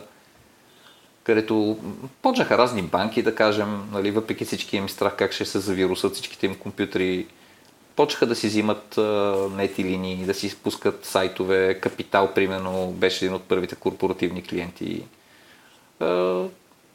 Горе-долу с това може да се каже, че с тях се изградихме истинското име, с корпоративните потребители.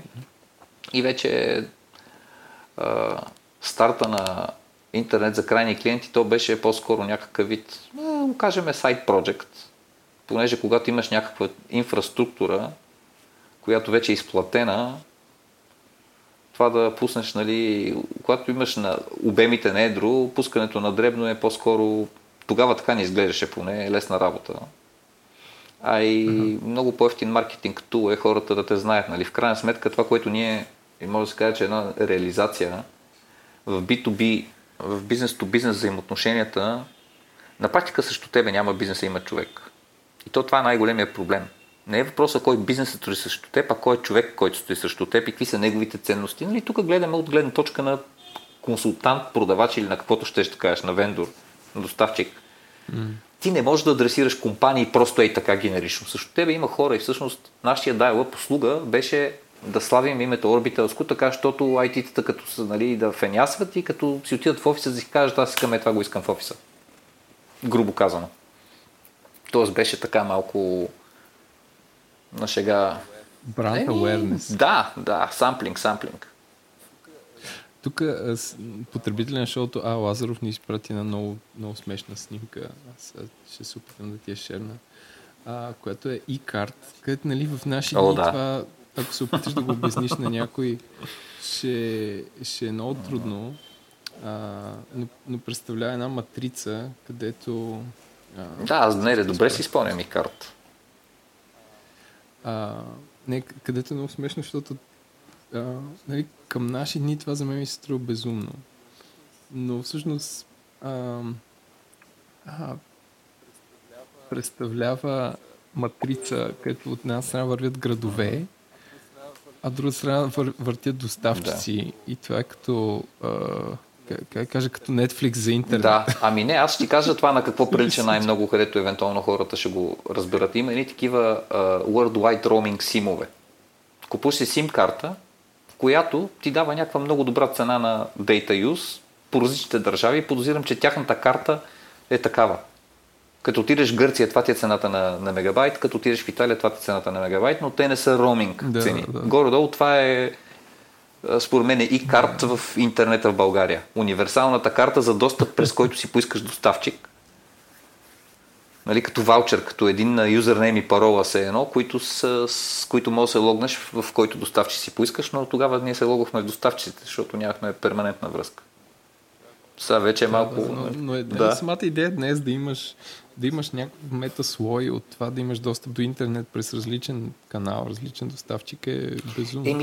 Замисли се, нямаш какъв е метода да си събереш парите от клиентите. Касички, хората нареждат се на опашчици, плащат си и сега като трябва да си платят примерно 7 лева.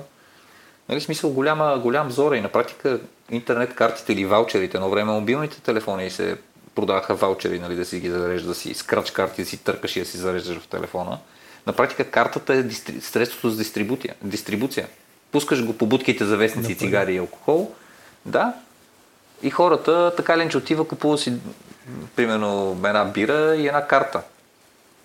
И вместо всеки доставчик да си прави собствена дистрибуция на собствени карти, и това беше бизнес модела на Митко Ганев, който беше собственика на и карти, основателя, беше всъщност доста хитро хрумване и те после включително го направиха и за Voice това нещо да важи, като тръгнаха първите алтернативни гласови услуги. Все едно си представи да ти важи за Skype Out и за Viber Out и за, не знам, WhatsApp-а предлагали към телефонни разговори, но пак такъв универсален код за достъп. Не, сега това цялото нещо е някакво смешно, но всъщност като се замислиш е било доста сложно. Тоест, че проблемите, които са се решали в интернет преди 10 години, са били по-лесни от сегашните. Да, това си беше всъщност по-скоро, нали, в едновремешната терминология, това си беше Purple Cow от всякъде. Това е явление, нали, и карт. Е много гениално хрумване само по себе си. да, вече е обсолит от всякъде, но в контекста на онова време е много смислен продукт. Как фирма от двама човека прави и влиза в бизнес за много пари. Мислиш, че има все още някакъв dial-up или кога е затворил според те последния dial-up? Не мога да си представя, че dial-up напълно е умрял, защото тия неща трудно умират. Сигурно има някъде някакви супер остарели технологии, някакви... Кой знае? Подозирам, че тук таме все още има някой банкоматец върти по нещо. Кой знае? Нещо има. Няма начин да няма. Това е яко за ако има български дъвърче да се направи разследване, да се намери. Да, това е интересно, нали? Може да... Да, вашето шоу може да се опита, вашия подкаст може да се опита, така да подеме една такава инициатива, да намерим живи dial-up юзери. То е IoT, искам да кажа само. Dial-up най-вероятно се ползва machine to machine. Да. Трябва да намерим. Това ще е още по-трудно търсене. Може ли да се каже, че ландоставчика е българско изобретение?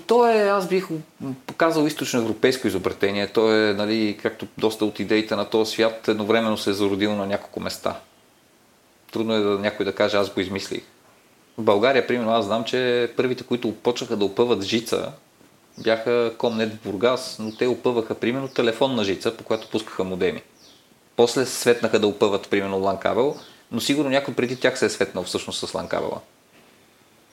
Лана е невероятно откритие, всъщност ние затова сме в Индия, защото ние смятаме, че това е начина наистина да се пенетрира един пазар, който е силно ценово чувствителен. Нямаш предишна съществуваща инфраструктура. Големите играчи са с други приоритети, борят се за, нали, смисъл случая за мобилните комуникации. Там са техните големи пари и като цяло леко неглижират фиксирания пазар. Така че Лана е невероятно откритие. И това е в момента нашата мисия, българския LAN модел, да го адаптираме към индийските реалности и да го направим да лети. Имате ли така начин добавена стойност Боливуд филми на локален сервер? Не, гледай сега. Виж сега, те принципите не се променят, променя само формата. Когато в България лановете стартираха, да, фри серверите, фри технолинк, Free Data.bg, нали, хората точат директно от някакви каталози и свалят филми. Нали. Впоследствие обаче това нещо стана торенти. И те се още, да кажем, леко живеят. Може да се каже, че има някакъв вид торент употреба в Индия, но те се повече и повече тук, да кажем, когато говорим за пиратско съдържание, то е по-скоро някакъв вид стриминг. Но в Индия, по принцип, те имат адски много голяма част от тяхното съдържание си го имат и легално за не много пари. Да. Така ли? Тоест има...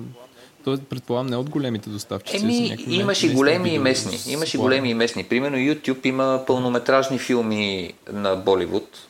Но да, няма да кажеш, че са малко като на Netflix селекцията за България. Малко такива архаични, такива от нафталина извадени филми. Но тук по принцип си ги харесват. Тук си се радват на филми от 70-те години. Амазон, примерно, в момента големите играчи влизат в Индия от последната, да кажем, година и нещо. И Амазон много очевидно са решили по типично амазонски начин, което не става с пари, става с много пари, субсидираме го, губиме, не ни интересува, искаме да вземем пазара. И те са супер агресивни. Примерно, купуваш си Амазон Видео Прайм с ужасно много локално индийско съдържание за 500 рупи на година, което преведено в левове ще рече нещо като 12 лева на година. Тоест левче на месец, викат. Свалят страшно много бариерата. Тук е 3 евро на месец, което пак е впечатляващо. Докато да кажем Netflix, малко по-консервативни, те викат не дай ми толкова на месец. Дай ми 10 лева на месец, дай ми 12 лева на месец и естествено то ясно е, че много малко хора им дават 12 лева на месец. Но също така имаш тук нещо като американското хулу, което се вика Hotstar на Чичо Ди Мърдок. Тук местната медийна група, което е... има шоута, има включително лайв крикет. Крикета тук е не човешка религия, това е все едно шампионската лига, нали, в Европа. Традиционните спортове. Според мен е повече. И го излъчват на жив. Да, повече. Да. Тук по принцип всичко е по-силно. Процент на населението, повече хора се интересуват от крикет. Да. Може би Защото тук Шампионската лига, примерно, не се гледа от жени, а там крикета се гледа поне от малко жени. Но включително и крикета се лайвстримва и трябва да ти кажа, че събаря интернета на Индия, като тръгне някакъв. Примерно сега преди 3 седмици имаш Индия-Пакистан, нали? Това са вечните врагове, финал. И примерно те ти го излъчат безплатно с някакво закъснение. Тоест много хитри модели тук мислят. Наистина те искат да ти го дадат, искат да зарибат, докато, нали, ти гледат да не ти слагат бариери. Това е тук местния подход. Събери от всеки индиец по едно левче, отколкото да се опиташ да събереш от някакви пикливи 20 милиона по 10 лева. Mm-hmm. Да. Мащаби.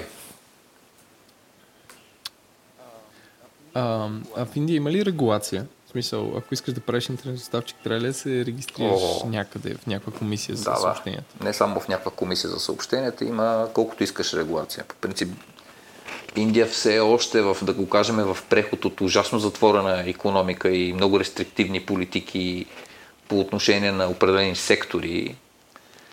И се стигне до... и се мине през така едно естествено недоверие към чужденците. Тези две неща. Значи ти имаш регулация, която ти е свързана с чуждестранното участие, и имаш регулация, която ти е свързана с телеком и интернет. Чудовищни регулации. А те са по-скоро не замислени като регулации или просто недомислени като администрация?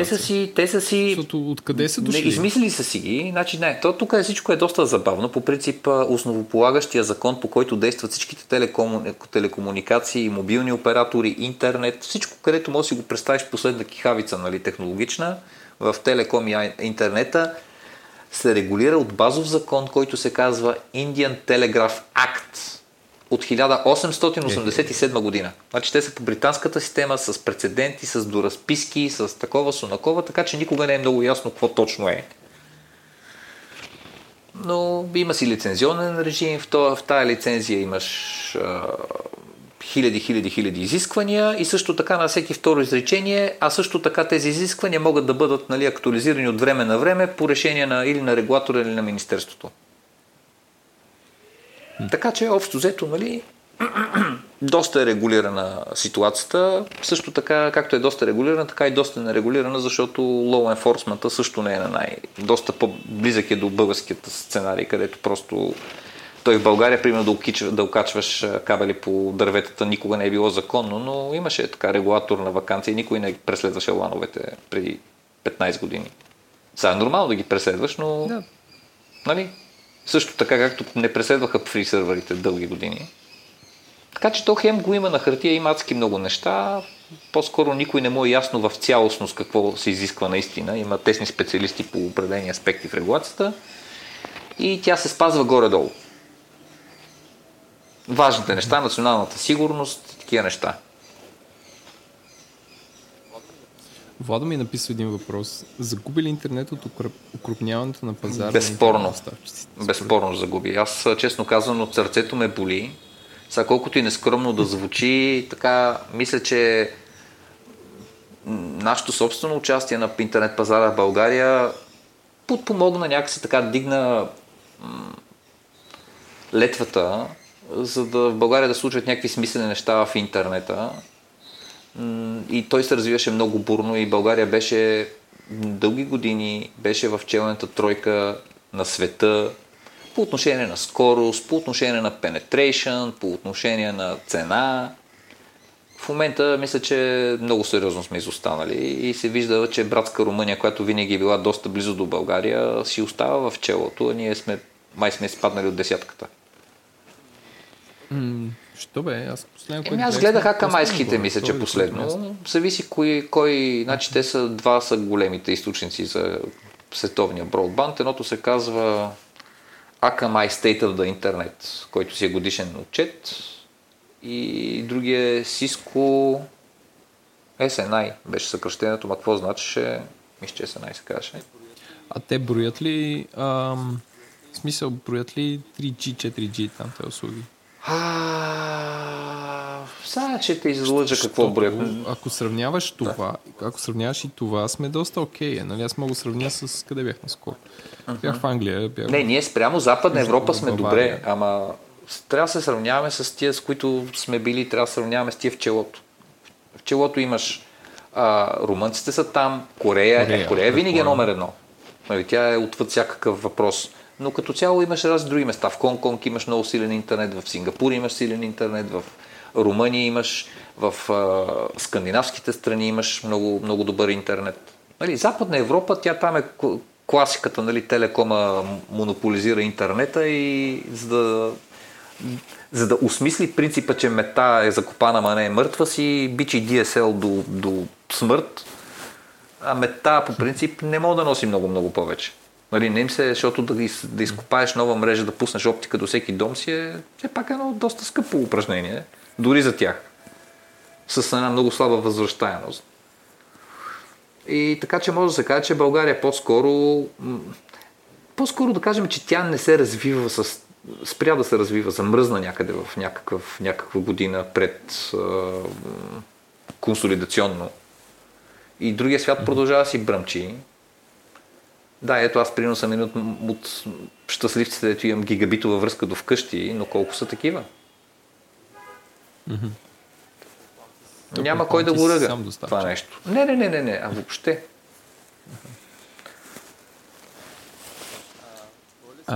Може ли се каже, че Orbitel е първата модерна борса? Това ще е твърде нескромно, ако аз трябва да го кажа, но че сме имали късмет, имахме да кажем късмет, че имахме достъп до интернет.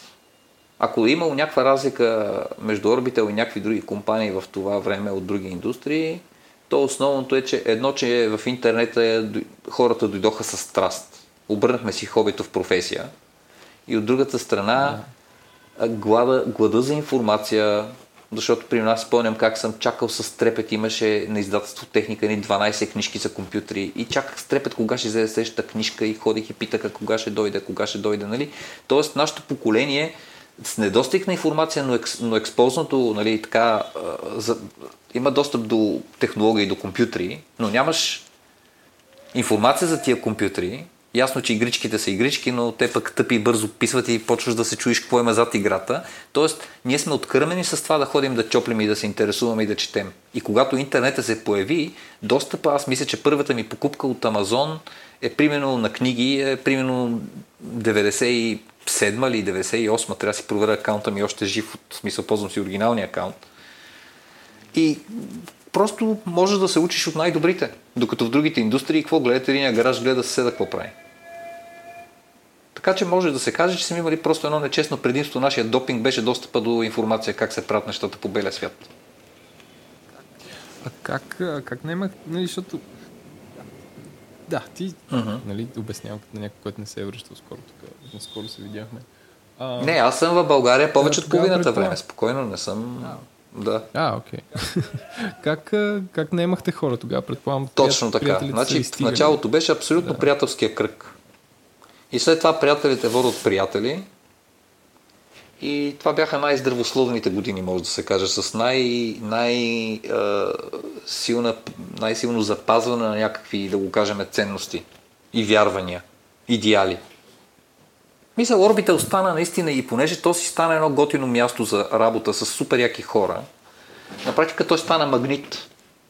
Други такива чуваха, нали, искаха да дойдат.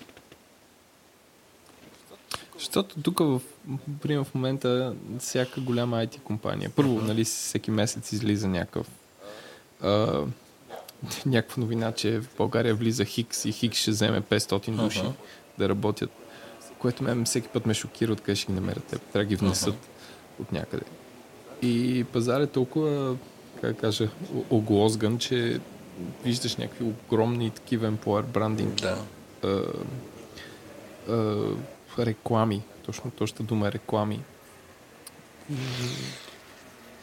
И е много странно. В смисъл, че всяка компания се опитва да е кой е по-популярен. Това е абсолютно нормално. Гледай сега, аз може да се каже, че това е много странно прозрение.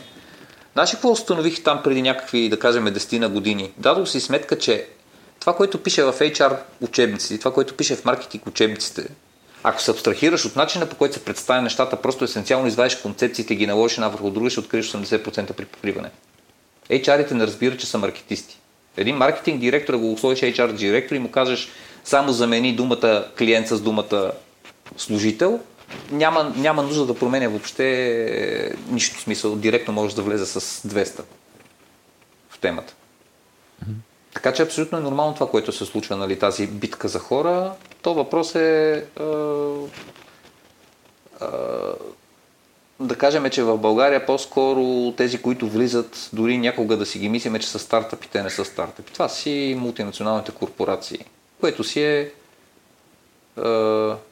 мисъл, битката е за College to Cubicle Express-а, нали, да скочиш в някаква корпорация, да си там нещичко и с ясния път за развитие следващите 68 години.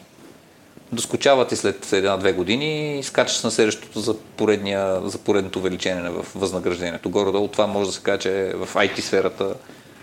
Но това е във всяка една индустрия. Нормално е, че в началния период е малко по един начин се случват нещата, като се поразвие вече не е баш така. Не е дзен IT-то. Не, ти като кажеш College to Cubicle, парадоксът тук е, че няма коледж. В смисъл, че... Според мен е много... Добре, академия. Които са завършили в МИ. Да. Не, казвам, че образованието, въпреки че в България има силно IT, тук махам сърце и пракавички, нали, така се води и вероятно е така, образованието според мен тук не е силно. Поправим, ако греша. Или е случайно. Тоест имаш малко талант, хора, които са естествени таланти и са ходили в университет, защото това ги влече. Но като чувам по-скоро, въпреки усилията на университета, те са станали добри професионалисти и после са успели, докато учат в университета, да работят и така да натрупат някакъв опит. Тоест, реално тук много често от университета излизат синьор девелопери.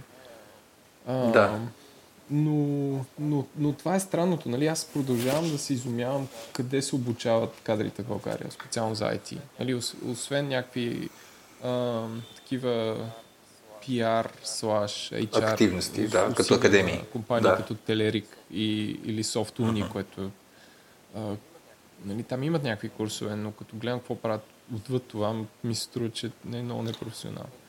Нали, има курс как да сваляме момичета, който нали, ще оставя без коментар в Софтуни.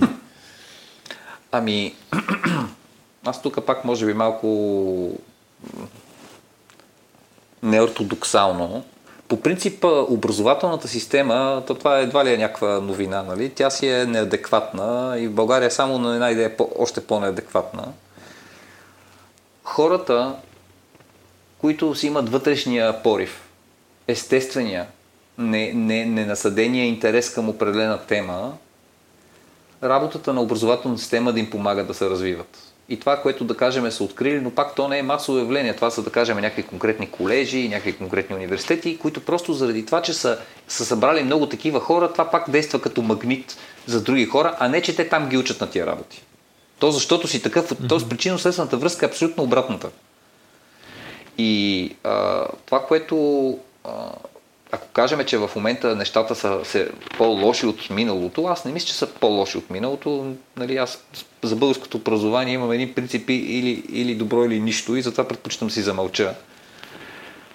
Но по принцип, ако генерализираме на тема образование, какво да му образуваш на един IT човек?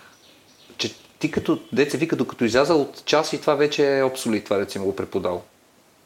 Това, което се иска са какво е отзад, кои са алгоритмите, в смисъл мисловните модели, желанието за развитие и за учение. Как се учиш? Учи се да се учиш. Това е което да кажем, не го виждам аз като основен приоритет на образованието. Как да развиваш на хората талантите? Soft skills като цяло са това нещо и hard skills, които са отвъд конкретния домейн, отвъд конкретната, как се казва на български домейн, отвъд конкретната дисциплина, област. Да, мисъл... Ти в момента, да кажем, си представи, ти си на 20 години, айде да си опитаме да погледнем света с очите на 20 или на по-млад. Бомбардиран си от всякакви шарени щуроти, иначе си представи, ти си един туземец в Америките, където пристига белия брат и после да ти размахва разни стъкълца и маниста и на тебе очичките ти на 16. Това нещо го комбинира и с това, дето говорихте с Жоро Маринов преди няколко епизода за бабалите, нали? Да. Невъзможността на практика, невъзпитаването на любопитство или неподхранването на любопитство, образованието разбива любопитството. в образованието се оценява способността ти да възпроизвеждаш чуждо знание. Предварително подготвено. В смисъл, произвеждат хора, които трябва да запаметат Википедията и да я цитират. И това очевидно не става, а по-скоро съвсем друг вид скилсет се иска. Как да отсяваш от голямо количество информация, как да вадиш есенция, как да правиш заключения, какво значи critical thinking.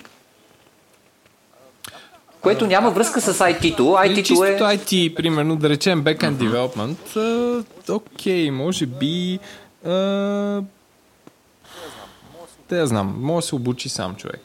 Но нишово, да речем, нишовото на това, примерно, как се прави game development е специфично. Това може би трябва да има курсове. Примерно в България много малко се... Не знам дали IT университетите учат как се прави project management. Което... Да. Много трудно, в смисъл, че ще ти отнеме години да го научиш как става реално. Малко се образуват хора за quality assurance. Такива кадри. Да, именно, точно. Ето го, project management е отвъд областта на знание, умението да управляваш неща, умението да си, в крайна сметка, това е, нали, винаги гледаме, айде да видим какво има под него. Да си продуктивен. Да постигаш резултати в определени срокове. Да, това са нещата, на които там спокойно това настава с трениране. Ти един композитор не можеш да го направиш композитор. Но един композитор може да му дадеш инструментите, с които той да композира. Нали, да му дадеш, примерно, солфежа, теория на музиката и така нататък, някакви базови принципи. Но там нататък, нали, пак сигурно и той трябва project management, защото иначе почва разни неща и не мога ги довърши. Айде сега, може би беше крайен случай с креативната работа, но и креативната работа се подава на някакъв вид канализация и посока, нали, да не изтърваваш каква ти е целта. Да, безспорно е това. Нали, въпрос е за, как се казва, за как да кажа, не е чистото IT, а за така, сферите, които са покрай него, които граничат с други сфери. Примерно, не знам, програмиране в определена област, са финансово или гейминг, както казах и така. Но, значи за гейминг, аз понеже пред очите си имам много близък мой приятел Хорхето, който, нали, беше стартира гейм, нали, CTO на Game Studio, Бог да го прости Game Studio-то, нали, някаква игра се опитваха да правят в България. Много хай-тек енджинси написаха, биха едва ли не по всички параметри, всичките известни гейм енджини. Ами научават се. То пак всичко идва от това с каква страст подхождаш. Мисъл, значи ние бъркаме две понятия.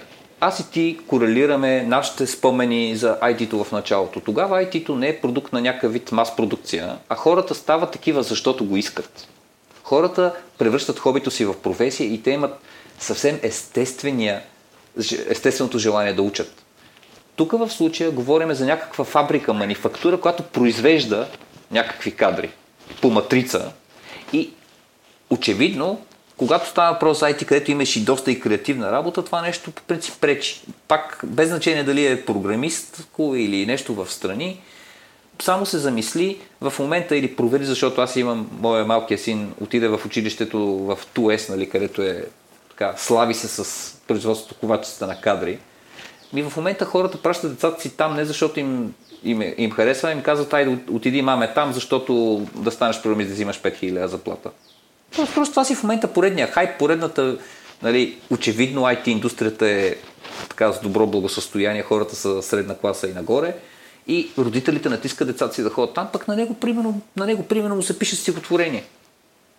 Това ти е по-големия проблем. Когато правиш нещо, което го искаш, повярвам, и няма какво да те спре. Не, това си е проблем от the beginning of time, нали? В смисъл не от сега. Тоест родителите форсват някой да учи нещо, което е модерно. Или човека се форсва сам заради формата, не заради съдържанието. Мен ми харесва това да съм богат, да мога да си пътувам, обаче всъщност ужасно не ме интересува. Или примерно интересуваме, ама не ми е дадено. Така че няма в това отваряне на главата и наливане на знания с фуния, това е кауза пердута.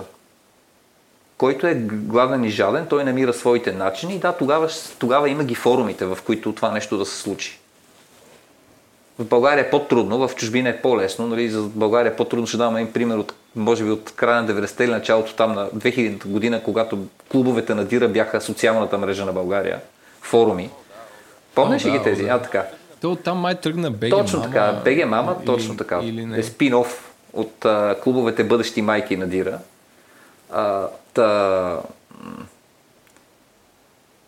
Там, примерно в програмистки форум, пак точно с въпросния Хорхето се смеем всеки път, като сетиме за случката, появява се момче, което иска да попита, да зададе някакъв въпрос. Нали? Клубовете се казват, примерно, C-Sharp или нещо. И той каза, да, аз тук, нали, сега се уча, искам да направя еди какво си, може да ми дадете съвет какво да направя.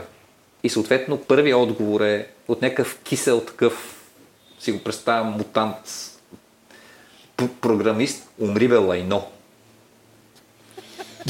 Нали? Това беше в темата, нали, колко лесно се намира в България някой наистина да ти помогне, когато имаш... Да, но така да е, тук културата за шеринг на knowledge също я нямаме. Нали, което тя идва с времето обаче. Нали, аз знам нещо, аз искам да помогна. Сега, примерно, понеже споменат Телерик, аз ги гледам, че пичовете от Телерик се опитват да правят неща. С желание го правят, не просто е така. И менторстват, и помагат на стартъп, инвестират. Тоест, има някакво ниво, в което стигаш и ти проумяваш колко всъщност е важно да оставиш наследство, колко е важно всъщност да трансферираш това, което евентуално си научил и си разбрал към хора, които, да кажем, това да го ползват като стъпало и да развиват нататъка. Аз само да кажа, че всъщност това, което ме дразни в така наречената стартъп култура, пак кавичките отварям, air quotes, България, че точно това го няма. В смисъл, че тук дори стартъпите никога не се рекламират с ти ще направиш нещо страхотно или еди какво си, а примерно ти ще получиш еди какви си пари. Или участвай в еди къв си бит за еди къв си грант. Не грант, да. То е нещо друго, за seed investment. Получи до еди колко си лева. Не ти като им отвориш сайтовете, ни такива модерни флаши темплети и там и на фондове и всичко. И всичко, всеки ти скача с ни пари. И всеки гледа да прави някакъв екзит, но го няма това, виж, аз ще създам нещо, то ще остане, то ще... Ма то ще винаги е така, не си мисля, че това е пак специфично до България. В Щатите, примерно, нивото на крап е много по-голямо. Да, не, там е хипер това. И всъщност, пак, нали, да направя един паралел с тях, че всъщност единствените компании, които горе-долу правят нещо друго за света, освен да правят невероятен профит, са американските тези, в които в момента CEO е създателя. Примерно Facebook, примерно Amazon, които купи, той е Безос, нали, той лично си купи Washington Post. Нали, това Facebook, какво правят? В смисъл, имат сравнително окей инициативи. Да, ще пускат интернет балони в Индия. Ще се конкурирам с Марк. Да много... да не успеят, не знам. Това ще е още по-интересно. Не, Google бяха забавени. Понеже пак те едната пак са фаундъри, пак го правят това. Но, примерно, ти ако имаш някакъв назначен CEO, който е дошъл след основателя, той няма да дръзне да прави такива неща, просто защото акционерите ще го изхвърлят, ще кажат, къв си ти, тук си за да правиш пари. Аз и това не бих се съгласил напълно, нали, всяко правило си има изключения и гледай сега, имаш очевидно повечето начинания в този свят са, да го кажем, крап. Те са с погрешните подбуди, грешните хора правят грешното нещо, така че то си е нормално, нали, тук е хора, които като цяло обръщат внимание на формата много повече, колкото на съдържанието. Това ние просто за нас е новост, нали, да го видим тук, но това нещо си битува. Има си компании с ценности, нали, които развиват някакви истински, имат някаква визия, имат някакво наистина желание да правят нещо. И също така се вижда, че има и включително и CEO-та, които когато ти си отгледан в тая среда, опитваш наистина, искрено се опитваш да направиш нещо. Аз, примерно, ще посоча Ерик Шмидт. Нали, той е наемно CEO, обаче питай Лари и Сергей какво мислят за него, понеже казахме Google. Или, примерно, Шерил Сандберг във Facebook. Тя е наемник, нали? Обаче више там за... какво беше там... Women in Tech или нещо от сорта, нали? Тя си хваща някакви каузи. Мисъл, гледай сега, има едно ниво, в което прозрението, начина по който ти почваш да мислиш, се променя коренно. разбираш, нали, че отиваш много над злободневните проблеми и така нататък и почваш да виждаш едни метакартини и почваш да разбираш кое наистина има смисъл да правиш. Така че по-скоро е, да, някой да кажем по-рано им се случва, на други им се случва по-късно, но прозрението и помадряването и разбирането на това ние като индивиди, защо сме на този свят, нали, че трябва да оставяме нещо за себе си, спохожда някакви хора и да, очевидно, че статистически по-голям шанс е да споходи основателна компания, отколкото наемник, но не е задължително. Така ми струва, така вярвам аз. Може би. И да приключим този сегмент с въпроси от публиката, които ти беше обявен и те зададаха въпроси. Дългогодишният слушател на шоуто Кинг Лонг пише въпрос за Нъга: с кого трябва да спя, за да си върна старите мейлбокси в Орбитал? Дори не знам за какво говоря. Ами, най-вероятно е невъзможно. Най-вероятно говори или за вечните пощи, които за съжаление след 1500 пермутации потънаха някъде в някаква черна дупка. По-скоро да... Добре. Да, в смисъл черна дупка. В черна дупка са мейлбоксите.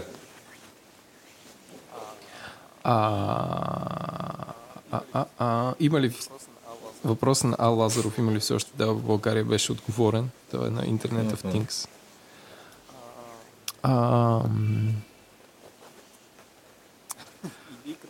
Илийката пита, що продаде интернет? Това е един отговор, който наистина е предмет на друга много дълга дискусия.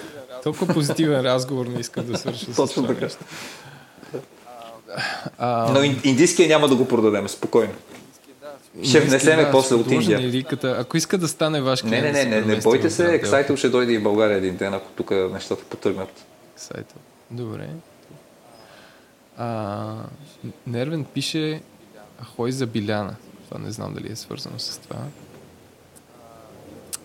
И от тук нататък фида на Говори Интернет е задръстен с около 60 съобщения за автоматични четки за миене на зъби. Това ги вълнува много повече хората. Но аз ти благодаря за отделението. Аз благодаря за поканата. Стана супер интересно разговор, който хвана основата на интернет и човешките ресурси, които го движат. Защото интернет се прави от хора, ако трябва да обобщим. Да, все още. Благодаря. Ако имаш нещо да кажеш за финал. Пожелавам на Говори Интернет да говори колкото се може по-дълго време, да поддържа, така, да държи аудиторията многостотната или многохилядна. Каква е аудиторията?